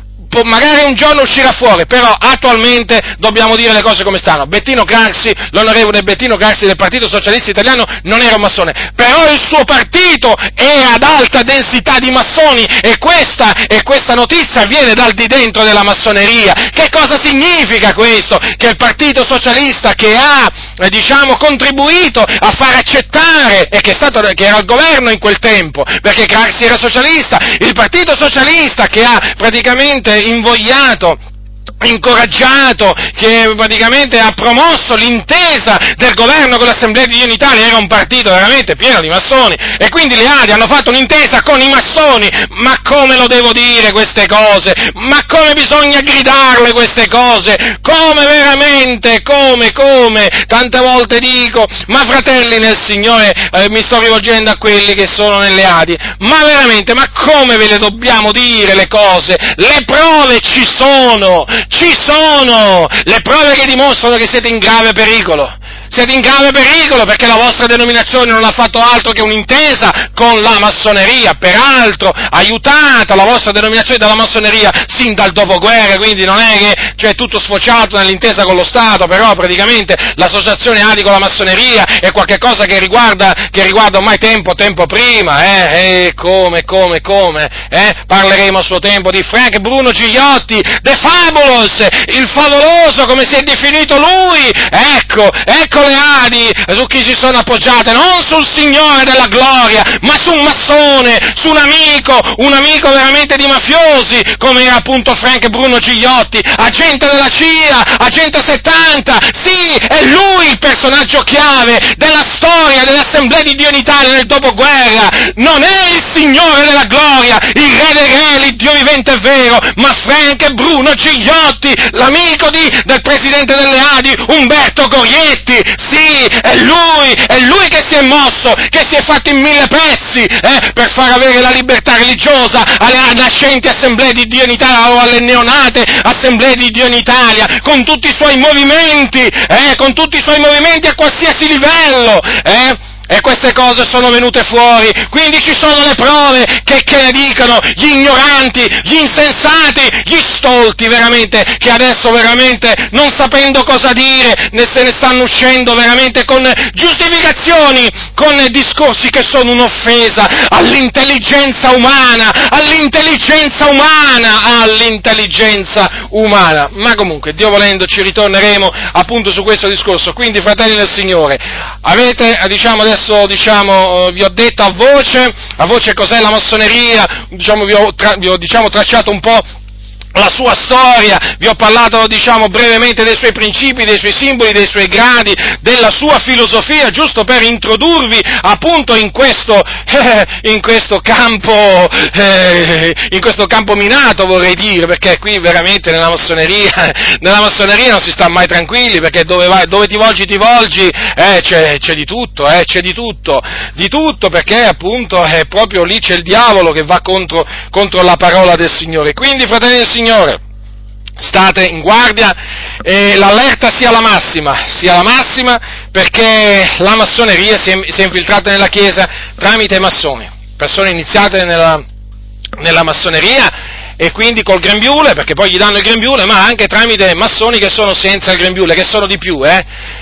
più, allora fateli manifestare, cominciate a parlare della massoneria nelle vostre comunità, incitate i pastori, metteteli alla prova, a parlare pubblicamente contro la massoneria, a dire quello che pensano della massoneria, invitateli a condannare la doppia appartenenza, cioè l'appartenenza di un cristiano alla massoneria, e naturalmente a dire che quelli che sono cristiani e che si definiscono cristiani sono anche massoni, vanno estromessi dalla Chiesa. E poi non solo,